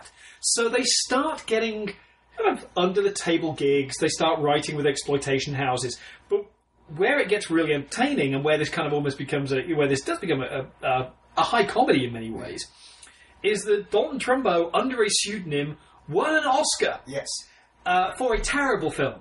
Uh, the Brave One is is you know which is actually um, the, one of the films that he did for the King Brothers, um, who were basically rack and stack and Well, he won, I think, first for Roman Holiday. uh, yes, actually he But he yeah. did do the brave he one. so- but he yeah. so- yeah, because he, he, sold the, the Roman Holiday to Ian McLellan Hunter, who's played by Alan Tudyk, uh, who Alan and uh, he gets the Oscar for it and goes, "Well, this is yours." Well, and Thomas like, "Your name's on it. I don't want it." But they actually had a pseudonym, and nobody could work out who this guy was. So it becomes something of this like weird Hollywood high farce. Uh, who done it? Yeah. As, the, as everybody else is trying to work Well- out, and the audience and, Tr- and Trumbo are going, hee. And this whole thing continues. A lot of the people in the industry strongly suspected or knew, but no one could speak of it. And it's in a way through this constant, through by constantly, uh, as the character of Trumbo himself says, let's do the one thing they tell us we can't do, which is write. They keep writing. They keep getting films made. They keep getting recognition. They keep getting nominated. And of course, eventually, no matter how many people suspect, after a while, you have, once it becomes known, more than known, you know, sorry, uh, once it becomes known that everybody realized, oh, it's a joke. Yeah. This whole thing is a joke. It's pointless. Why are we going on with it any further? Which is kind of his point. Uh, I'll I'll finish up because I know I'm rambling, but I wanted. There's so much I wanted to say about this film, but I didn't prepare. I don't have notes. This is why I'm not good impromptu. You are! I like to do Get the big notes. hooked. So Play him off, Johnny. yeah, hit the gong. Before I ever saw this movie, a few weeks back, I was checking out David Bordwell's uh, filmmaking film blog, where they interview uh, a guest uh, author who wrote a biography of Trumbo, and he does a brilliant analysis of this movie. He's very, very uh, complimentary towards it, but he breaks down like, here's what happened, here's what didn't happen, this is exaggeration, this didn't really, really happen, but it's kind of true because it's a composite. Very entertaining and gives you a whole lot more insight into this quite good film. Yeah, I mean, and what he really, you know, the, the core of what makes it work is um, Bryan Cranston as Dalton Trumbo himself. And it's been interesting because some of the early reviews said, "Oh, he's very over the top," and it's like. That was Dalton Trumbo. Dalton Trumbo was a cartoon of a man. Yeah. Deliberately so. Oh, Kept it, you know, uh, also does point out that, you know, everybody goes, well, how were these guys writing so much? Speed. yeah. Speed. Speed was spe- mostly speed. The alcohol slows you down a little bit. The you know, it, it- in the same way that uh, you know, you look back at 1950s and 60s science fiction, you go, how are all these guys writing? You know, really, you know, Moorcock, for example, writing like three anthology magazines a week. That's what everyone thought that Speed. stuff was safe. Speed. Um, where this kind of where this is a little bit more variable is in the quality of the lookalikes. Um, because you know these are real historical figures. I mean, Cranston nails Trumbo Yeah. perfectly. A man who spends half of his life writing in the bathtub while speeding his tits off. Um, But he has this advantage of having these enormous horn rimmed glasses and this huge mustache, which I, I'd say anybody who wore that would kind of look but like he embraces no, no, because he embraces he it. like you, more. you could put that on and, di- and you disappear behind He's it. also He- a lot less well known. When you have a guy playing Edward G. Robinson or John Wayne, Yeah. you have a whole Well, that- that's- history to judge against. That I mean, that's that's the thing. I mean, you know, the um, that uh, yeah, Christian Berkel as, as Otto Preminger Yeah. is great. He gets Preminger. He absolutely nails it. Uh, Dean O'Gorman as Kirk Douglas. Not bad. Not Oh, I thought I thought he was one of the best things Very in it. good. You know, he really gets. You know, I mean, when you're carrying an, a truly iconic character, uh, iconic actor who nobody else has tried before, Yeah. um, that's you. That's dangerous. That's more dangerous, I think, than doing. You know, what is at the end of the day a not particularly good John Wayne. I mean, Da- David James Elliott as John Wayne.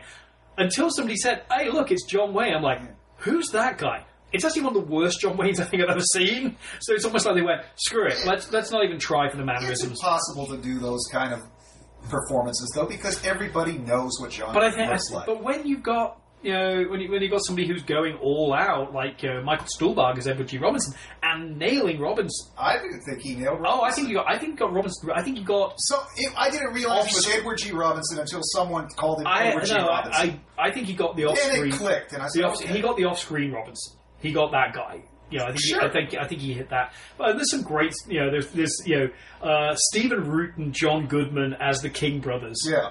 Uh, particularly at one point, Goodman has a classic Goodman-esque meltdown, Yeah. which is one of the most fun moments. I mean, this is. And who knows if that really happened? But God, it'd be great. Oh, if it did. I I feel like you know, with the, the history of the King brothers, I, it feels right. But you know, this is this is in the same way as um, uh, as Black Mass. Trumbo is very episodic. Uh, I think it almost tries to take on too much, and it does feel in in a way almost like um, you know, uh, Zombie Fight Club. Uh, it, it does say, feel like two films. It is nothing like Zombie There Fight is no Club. podcast anywhere in America right now that is going to make a comparison between Trumbo and Zombie Fight Club. so thank you for Richard sticking with us. Whitaker, ladies and gentlemen. Yeah, um, but it does feel like two stories glued together. I think there's structurally there's probably much more innovative ways to do this, and I, I almost think the first half is is interesting and well done, uh, and has some great performances. The second half is hilarious. The second Yeah, part the second half is- fun comes. As a as a fan of, of ridiculous politics, I loved the second half. The first half I liked. yeah, Uh. I think that's you know, are, are both you know this is a much better film than Black Mass. It still has its flaws and its inconsistencies, um, and I think it's still going to be most interesting to people who know the era anyway. Um, but and therefore most likely to you know go. Is that supposed to be John Wayne, really, or you know, pick holes in particular things? But the second half, you know, stick around. The first half, yeah, there's moments you'll be wading through. Uh, the second half is spectacular fun. Yeah, and you see, to me, this is such a fascinating period in, in not only just film history, but American history, uh, which is why it's hard to just do it in capsule form. There's a whole lot of other stuff that happened.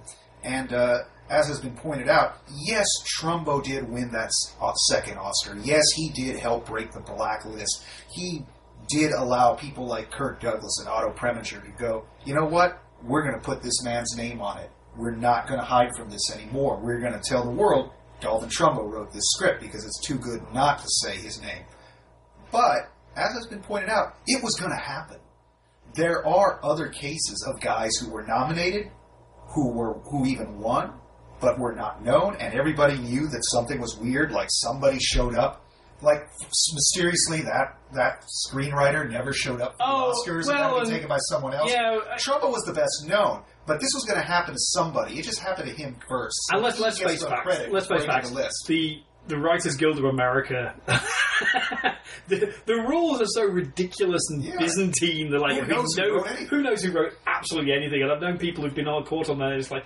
You know, your, your name is not on there, and somebody else's is. I mean, a classic example re- recently, um, The Force Awakens, where Michael Arndt clearly had a good enough lawyer that even though they pretty much confirmed that everything from his script got thrown out, that he's still got his name on there. It was like, didn't you say that your script had been thrown out? Like, well, it doesn't matter because you it's still follow the structure. Yeah. You know, but there is a case, and I can't remember now, but again, it's in that great article in the David Bordwell blog.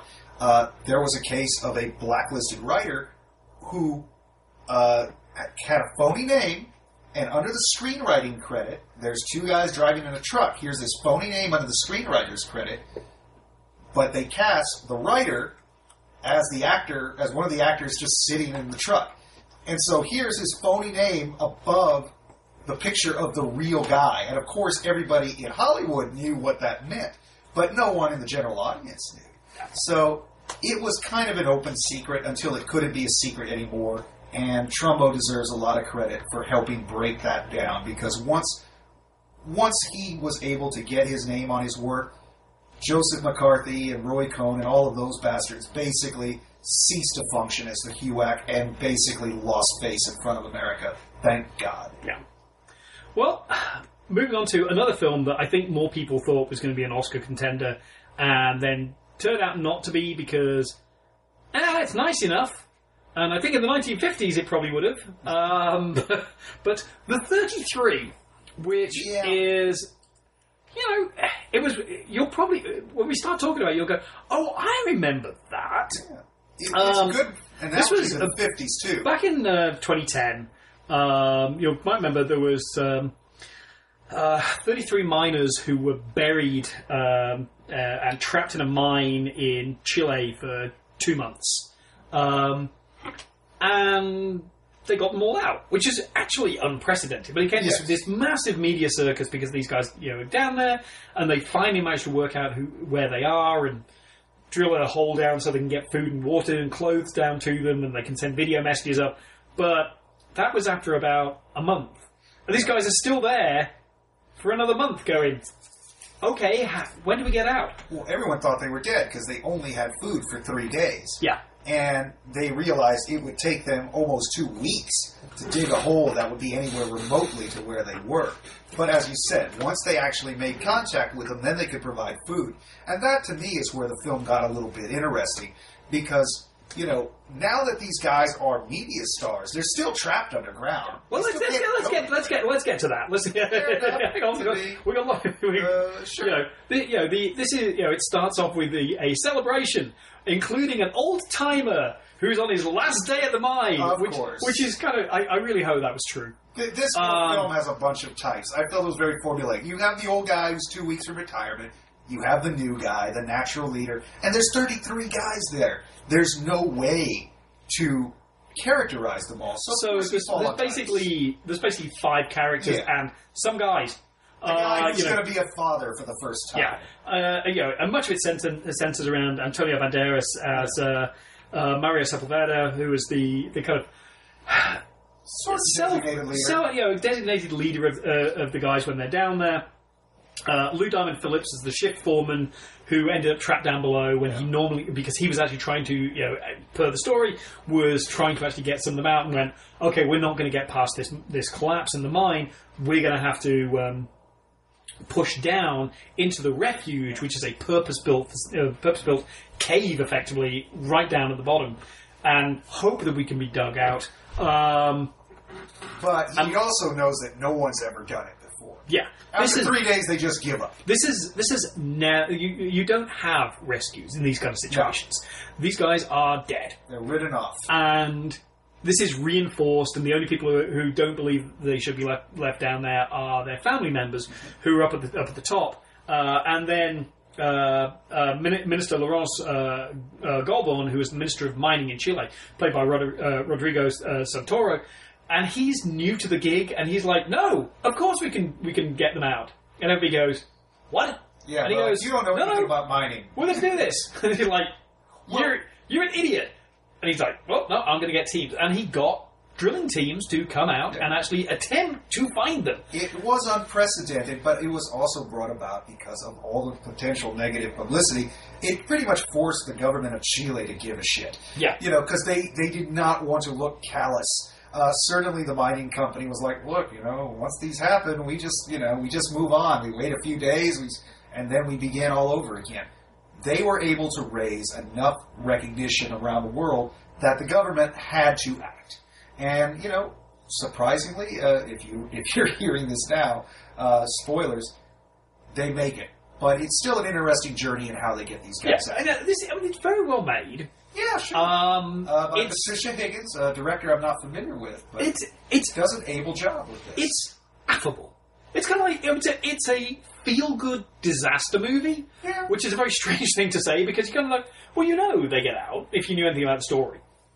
Where it's slightly weird is that this is um, the cast is, is almost uniformly uh, either um, Spanish or Mexican. Um, It's a hodgepodge of Latinos. This is why we Well, said no, the 50s it's 70s. this is Not the thing. You had It's- Bob Gunton as the it's president not. of Chile. Yeah, Bob Gunton as, as, uh, as Sebastian Piñera. Uh, Gabriel Byrne Gabriel Byrne. turns up as a, a, a Chilean en- mining engineer. You're like, Gabriel Byrne? It, Weirdest moment. This- Which is why when you said the 50s, I'm like, oh yeah, this is like when you have Marlon Brando and Rod Steiger Binoche. playing Mexicans. Juliette Binoche as a Turns out- as an empanada salesman or a vendor. I'm sorry, Juliette Binoche is not wandering the streets of Chile selling empanadas. There is no woman in it's Chile so who looks like Juliette weird. Binoche. But they do it really well. Yeah, this is this is a this is a well constructed. I'm not going to get on that whole Yeah, brown washing, whitewashing debate. They do it justice. Yeah, I mean this is it. You know, It would have been a stronger film if they shot it in Chile with Chileans. I'm just saying. But, it would have been, it would have been a different film. uh, yeah, probably a better film. You, but well, I, I don't it, know. it How, was also been a film that had it wouldn't be made yeah, it, it's on this and budget. it's not on this budget. Well, that's the thing. I mean, you know, it actually does carry a degree of the claustrophobia. The actual mind collapse sequence is extremely well done. Mm. The characters are interesting. They're three dimensional. Everybody's Yeah. three dimensional. They're Yeah. not just. They don't have a lot of time on screen all the time. That's but, the problem. But there are 33 guys. You have to narrow it down. there are fifty subplots A lot all of stuff. which are basically come back to the same thing Is like how do we get these guys out but you're kind of like well hang on is that oh, is that such and such is no that's not that's that's his wife not Yeah, his there's, there's a great running gag about the guy who's got a wife and a mistress. Both which is actually one of the most fun things there. It's it's one of the rare Hugely moments of comic relief in the story. Uh, the director of this, uh, when they were doing the initial publicity rounds, I did hear an interview, uh, and to me, I had never heard of her before. To my, her name is Patricia Higgins. I believe it's Patricia Higgins. I think she's a Latina filmmaker. I don't know where she's based out of, but I'd never heard of her well before. her, her most famous film previously was uh, actually uh, the Disney Channel's Lemonade Mouth There you go. But she's recognized something. I'm not I am not kidding I, you know, I think I saw that movie, but it was a totally different kind of movie. Uh, now, no that was it was really late at night on the internet somewhere, and I was drunk. So, oh she also um, uh, directed Girl in Progress okay, but this is actually a really strong effort on her part, and I remember hearing her on going out on the publicity tour for this film, and she mentioned the thing that made her want to make the movie. Uh, there's a moment where these guys they're facing what is probably their last meal. Imagine 33 guys trying to split a can of tuna amongst them equally. And she said at that moment, all these guys were hallucinating basically what they really wanted to be eating. That their loved ones were there serving them their favorite meals, even though all they're really eating is a piece of cookie and a gram or two of tuna. And it becomes this wonder. She said that was the moment she wanted to make the film, and you Oh, see that in this movie. It's a beautiful moment of magic realism. It's it's also one of the best depictions of food uh, Yeah. since Babette's Feast. Correct. Which I still regard the high, as the high is- watermark of, the high water. uh, of uh, cuisinic No. No. I mean there, there are porn at its some you know for a, a film about a you know a heartwarming film about a natural disaster. This is about the most heartwarming and disastrous film you could possibly Yeah. imagine of it, and it does take some pot shots at the politics of Chile. It does take definite pot shots at the. Um, uh, at the company, Oh, sure. which was sued and lost the, lost the case and doesn't pay these guys out. And there is a nice moment at the end where you got all 33 of them Sure. out on a beach, and it's they actually got the guys, and that's, that's kind of charming. Yeah. And you go, yeah, that was a nice way to tell us tell me a story I some money out of already knew. she Um, dreads a lot of suspense from what I think is not known to people, where the film does kind of come alive. I, I mentioned that one moment of magical realism, but as Richard pointed out earlier, at some point they do get in. They are able to get them food, they are able to get them water, and before long, you're getting donations. You know, Nike is sending tennis shoes, Apple is sending them iPods. Suddenly, you know, their leader Mario is kind of And, dubbed and Super is, Mario. there is actually a very entertaining moment which Uh. kind of harks back to earlier on, where in the before they're discovered, they're arguing about who's going to have a cookie, and then once they've got all, once they've actually connected to the outside world, it's like, whose iPod is this? Yeah, and then who's every- gonna get the you know, there, there are you know, there's some really nice moments in this. It you know, honestly, this is a fine little film. Yeah. I think of the you know, it, it's I think it's a- so scattershot though because well, it's it- enormous cast. doesn't you know More you've got to bring so many people together. And it spends so much time zipping between the outside world and, and the cave that you've got to go well i'd almost prefer you They should have spent on more person. time down below for the sense of claustrophobia. Because you know every time you feel like oh there's sense of claustrophobia it's like well we're going to go upstairs and, and see what's happening in the outside world again. It's like oh well okay and it, it, it felt like it was trying to do so much um, that it, it really ended up so all encompassing that it, it really doesn't have everything Yeah, uh, but it, you know I, I but it day is fine. It's, re- heartbreak. it's- yeah, It's it's tear jerking. Yeah. It's a tear jerking, heartwarming kind of story. I think its value is that while we know the general outline of the story, most of us don't know what happened while they were down there. So it delves into some of the tension that's inevitably going to occur between a bunch of guys trapped together. Uh, I will say. Uh, oddly enough, the movie it kind of I, it didn't remind me of a movie. It reminded me of a book that became a movie. It reminded me of The Martian. When I read The Martian the first time, you know, we have the guy stranded on Mars, and I just thought, okay, it's going to be 200 more pages of this. And then suddenly I was surprised when it cut to some guys at NASA going, holy shit, this guy's still alive. How are we going to figure out how to do this? So you kind of have this sort of two stories going on. There's the story of the guys who are besieged and the guys who are trying to rescue them. And I agree with you. I think had they focused on one and not the other, it might have been stronger, but then we wouldn't have known how they got out. So it's worth watching. It's formulaic, but you know what? Unless you're completely dead inside, you won't. You'll feel something watching this. talking about tragedies Uh oh. do you remember when the Wayans brothers were good before they made us all sad with with you know the um, scary movie franchise. they did one movie genre parody well, and now that's all they do. Uh, and the thing is, this week, if you if you've ever wondered why does anybody care about the Wayans brothers in cinema? Because you know, yeah, some of um, In Living Color was In Living good, Color was good. uh, it was the Black but, Saturday Night Live. but you know, why would anybody care about them as filmmakers? There is one answer, and that's I'm going to get you, sucker. Yeah, 1988. I have They- forgotten this was that old. I'd forgotten it was this good. Honestly, this is you. You forget because you kind of have just uh, you're just stuck in this place where you like just hearing the names Wayans Brothers at, uh, in connection with cinema just makes you want to throw stuff at the screen. Yeah, it doesn't inspire a lot of confidence, but this, This is where was- it started. This was them with pretty much zero budget. Yeah, and he's doing everything. Keenen Wayans is doing everything. Everything. Star, writer, Star, director. writer, Director, uh, I think he may have actually uh, worked the commissary as well. He might have driven people to set, for all we know. Uh, Uh, the, you know. yeah, this is them spoofing perfectly the black exploitation genre, um, and they do this be- from a place of absolute love. Of course. uh, Keen, uh, Keen Ivory Wayans um, is Jack Spade, which is holy hell. Even a black helmed uh, exploitation spoof now could not get away with calling their lead character Jack Spade. I'm sorry, that is one step too. That, that's like, oh, you guys, you guys really were prepared. Pam Grier can play coffee. I mean, I think they were open. no, I think that was the thing. I think you're kind of like going through a flux period. I think this was the, at this point you could do it in a joking way. Um, but he comes back from the army to his old neighborhood after his bro- brother Junebug has been uh, mysterious uh, as Oh, uh, o- overdosed on gold. Overdose Um, gold chains. and uh, it's hilarious because it, you know this was back when they had a little bit of restraint.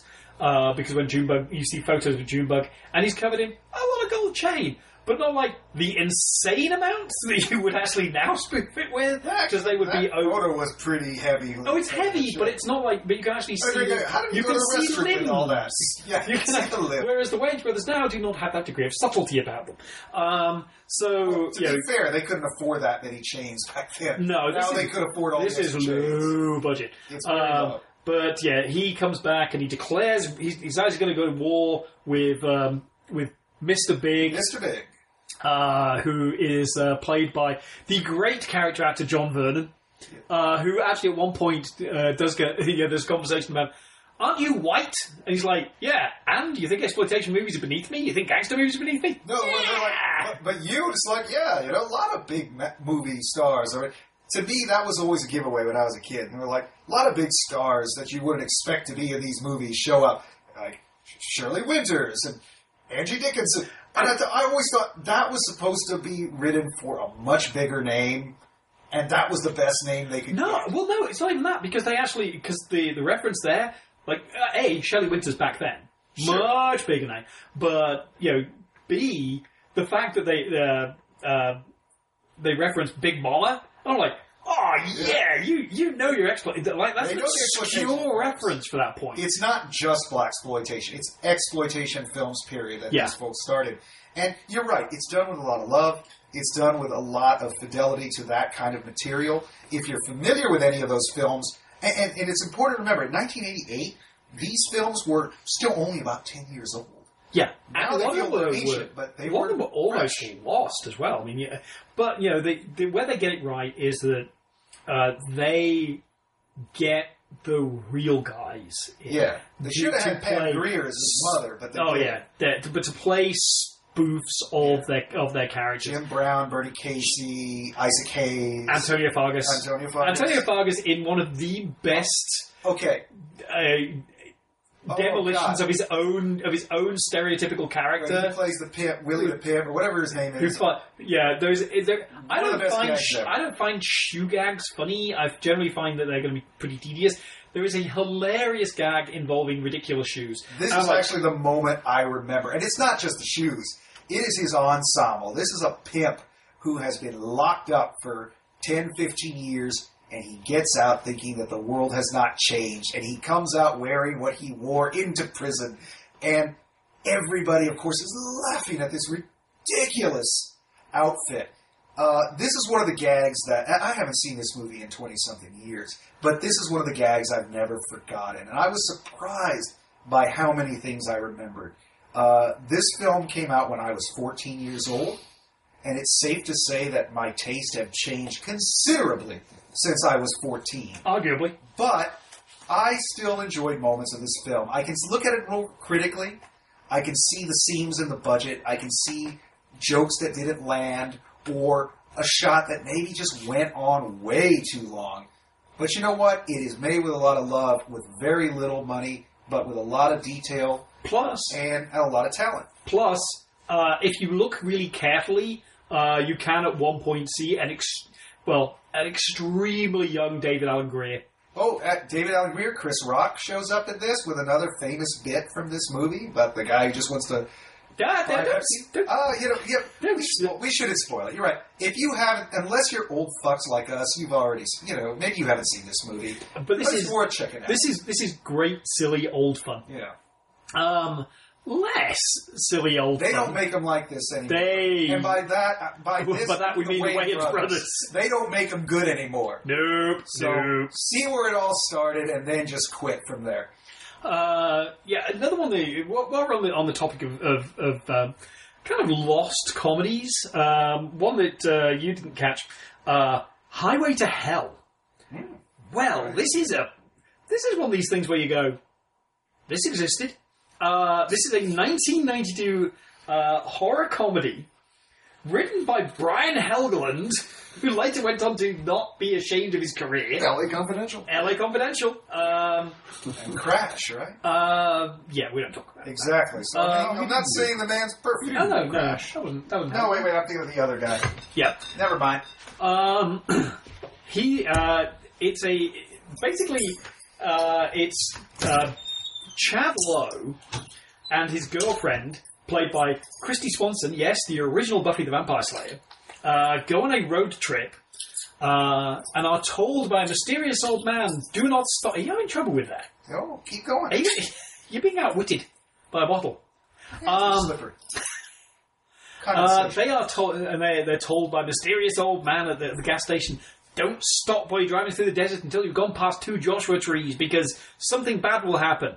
Well, what will happen is that a cop from hell, who is known as Hell Cop, will come from hell, uh, arrest Kristy Swanson, take her to hell, and then Chad Lowe will have to drive through hell in a borrowed vintage car uh, because everybody else in hell drives um, either souped up police cars uh, or Volkswagen Beetles. I'm not sure what the symbolism is there. Uh, and have to rescue her back and get her back to the real world. You're almost making this sound good. It's not good. It's really weird.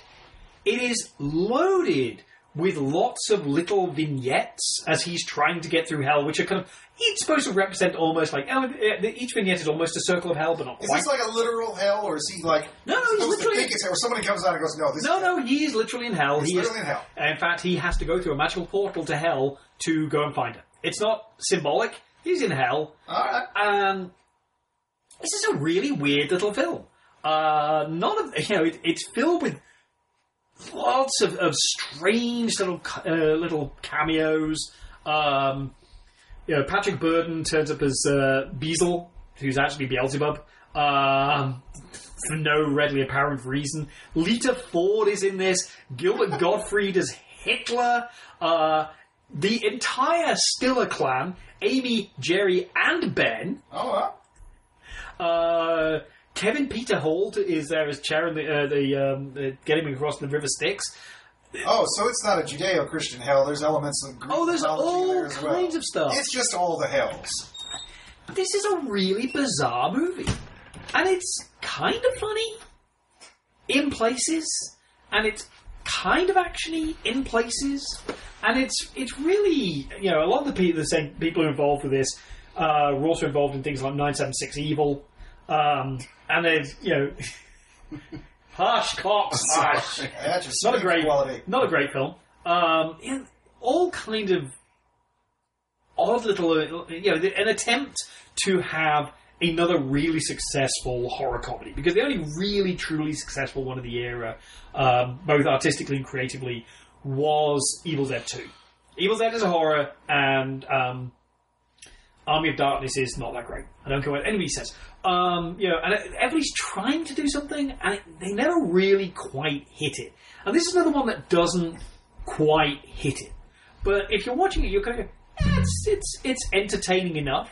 Uh, there's enough, you know, 1992 period quirk to make you go, huh, pizza and beer. And if I see this for five bucks in the in the uh, the discount bin at Best Buy, I'll probably pick it up. I can recommend it for that.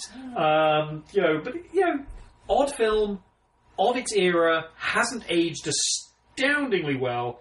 Um, yeah, See, these films had such a better shot in the 90s, too, or in the 80s, when they had, like, TBS and WG and all these old cable TV shows that you know would show weird stuff at two, three in the morning, and you're like, there's only like five interesting things on, and this is the weirdest of them. So I'll watch.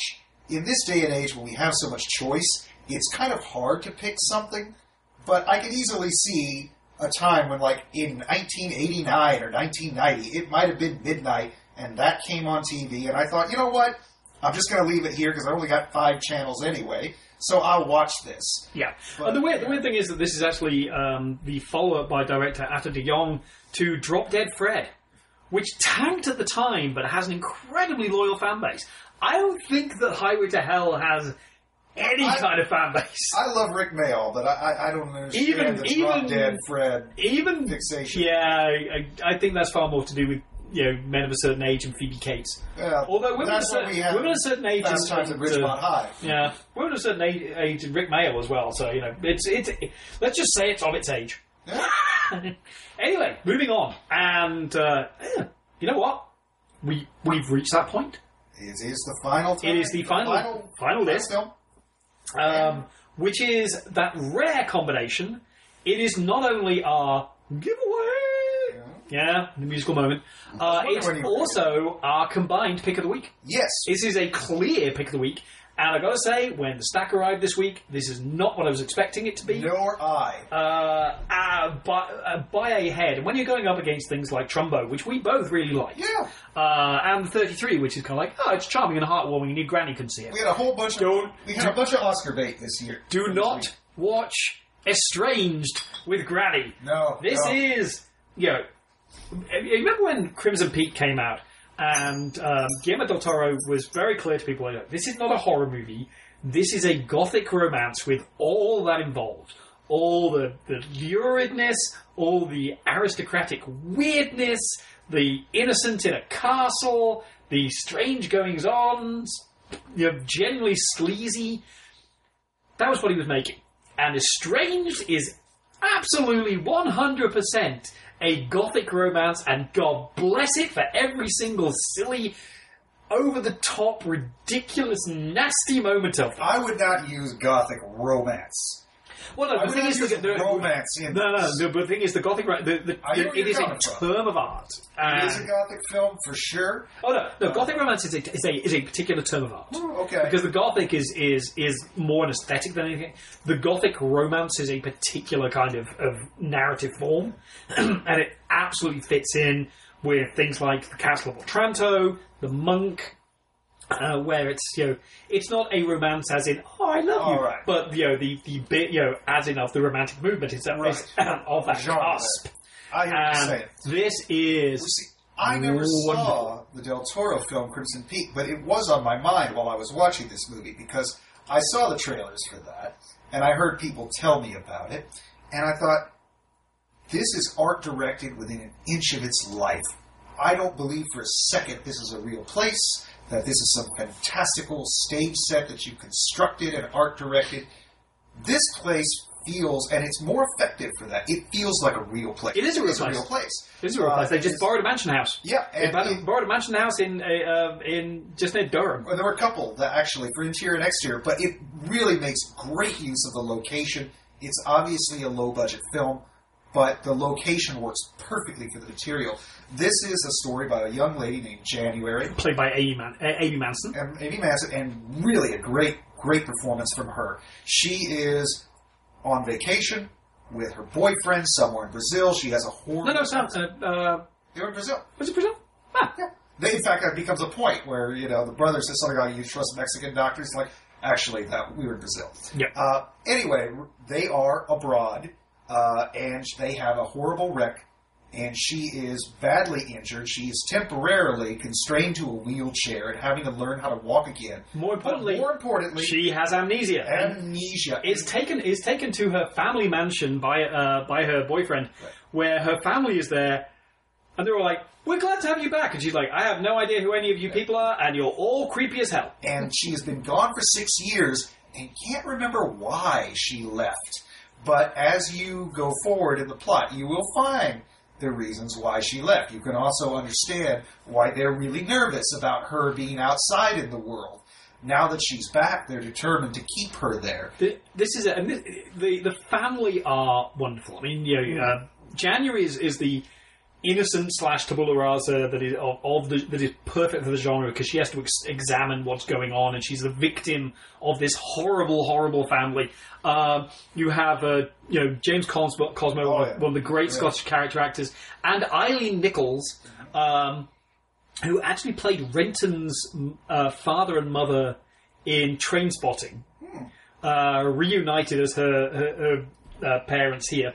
Um, uh, her sister, Catherine, played by Nora-Jane Noone, uh, who is overly happy to see her sister back. And uh, the best of the bunch, Oh, James Lance as Lawrence, her brother, who is. It seems to have fallen out of a Bertie Wooster book. Well, well, there's a wonderful Edwardian quality to all, even in the Well, this is the costume. thing. They all. They, they, I, there's one thing that I noticed is they're all wearing clothing from a slightly different period from each Right. other. They're all suspended in time, and you find out the family is. It's fallen on hard times, but then there's something else going on, and the less we tell you Exactly. about the narrative, because this is classic down the rabbit hole gothic romance of the of the best of the genre. This is disturbing and creepy and it is the cinematic equivalent of purple prose. It has a wonderful sinister butler. Any film with a sinister butler Yeah. i am in. I am sold. Um, the cinematography is great. I mean this is a small film. Oh yeah, um, but everything about it is just gleefully squalid. Yeah. really unpleasant in, and spooky in the right ways And this kind of yet you never feel offended or brutalized by it. I mean, everything that happens happens, and it makes sense. And you go, "Yes, of course, this is where the story has to go." And it also feels accurate because the British aristocracy are a weird bunch. Yeah, there, They there's are some weird very class strange. stuff happening, but you don't get that till later. Uh, Oh, I think it, no, the thing is, I, that's that's inherent in the, in the script. it's the moment they always turn up, there. you kind of go, "Oh yeah, no, But- that's that. That yeah, you should feels see my right." mom's place. It's a right shithole. And Yeah, yeah. The, you actually grew up here, and you're like, you're looking at it and going, "Arguably inbred." and they're like, "Oh, and this, uh, you know, your boyfriend's not good enough." But again, we won't go into it because it's best not to know. I will say this also has a very fun uh, behind-the-scenes documentary. Oh, it's one of the best you will see this year because Yeah. it's it's quite amateurish because it's actually uh, made by the, uh, by the screenwriter. uh, Fantauzzo, I can't remember his last name. Uh, he had an Italian name. But when we see this guy at the beginning of the documentary, it's 30 minutes short on the making of the film. And he's sitting on a couch drinking a beer, wearing nothing but a bathrobe and sunglasses, and saying, This is going to be one of the worst uh, behind the scenes things you've ever seen. Because I don't know how to work a camera, and I'm five foot three, so I'm going to shoot up everybody's nostrils. It's going to be all low angles. And, and it turns out to actually, he gets some really good footage uh, and interviews with the cast. Uh, and I don't want to ruin any more of it for you. It's a lot of fun. People had fun making this movie, but it's obviously low budget. They made the most out of this old decrepit house they found, and uh, the cast, all of them are very committed to this material. It's a really solid film, and it easily, easily my pick of the week. And same here. Yeah, and I can't remember last time we, we A, agreed on pick of the week, and B, it was the giveaway as well. So Yeah. you lucky, lucky, lucky people. Oh wait, didn't we do that with uh, uh, uh, what was the one with the, the Japanese uh, revenge thriller, the cop? Oh, yes, actually, That you're we- right. That was one of the rare ones, though, Yeah. where it was like we both agreed that it was Yeah, I was-. Was it Uh, uh, no, uh, World of Kanako. World of Kanako? Uh, Yeah. How did I? Yeah, I. I, I don't know where you got that from. I don't know where either. I make this up. After a while, all these movies blur He's just making it up as he goes along. No, uh, yeah, this is But yeah. absolutely uh, a splendid little addition to your, to your collection. So, how do you win? Here's how it goes.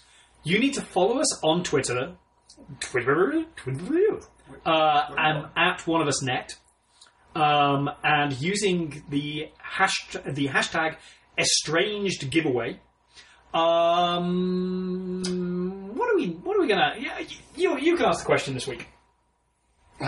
Yeah. You see, I always yeah, Chris always used to put this on me when we were still doing the show I together. So now, want to ask ridiculous things that can't actually be accomplished. Like, what's your favorite fireplace implement? you know, which again, if you've seen the movie, you'll know what I'm talking about. Uh, I have Dead it. nothing. Get it. Nothing. Sorry, it. guys. This is not. I feel so much. Okay, pressure I'll, now. I'll, I'll, I'll, I'll take this. Um, okay, I this don't know is, what the rules are.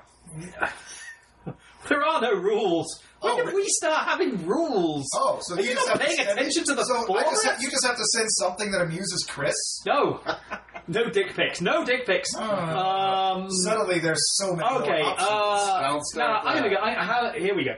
Um, one of the most famous Gothic novels of all time is Dracula. Uh, everybody on the everybody on the planet at some point or other seems to have played Dracula. Uh, apart from uh, Bo from um, uh, Highly Suspect Reviews, who's played Van Helsing. Yep. Um, Dracula next stop. Okay, this is I've the- got one. He tried out for Dracula. too, Sorry. too late. Too late. You had your chance. Once you said Dracula, I knew what I was going to do. Okay, um, who would be the best actor to play Dracula that has never played the part yet? And you get points for creativity on this one. So, again, follow us on Twitter, one of us net, uh, using the hashtag estranged giveaway. Who would be the best actor or actress? I'll go out on that then. To play Dracula that has never played the part yet. And you could win Estranged, which is absolutely our pick of the week. Anyway, we're done. Nothing to do with vampires. Yep, nothing to do with vampires. We're done. We're done. We are done. Yes. Thank you, Marco, again. Thank you. Always a pleasure to have you here. Likewise. And, uh, you know, to wrap up in the classic and, and uh, established way, uh, no releases too big, no releases too small. From Criterion to Catastrophe, we review them all. Thank you so much. We gotta come up with a different ending. Now we don't. Tradition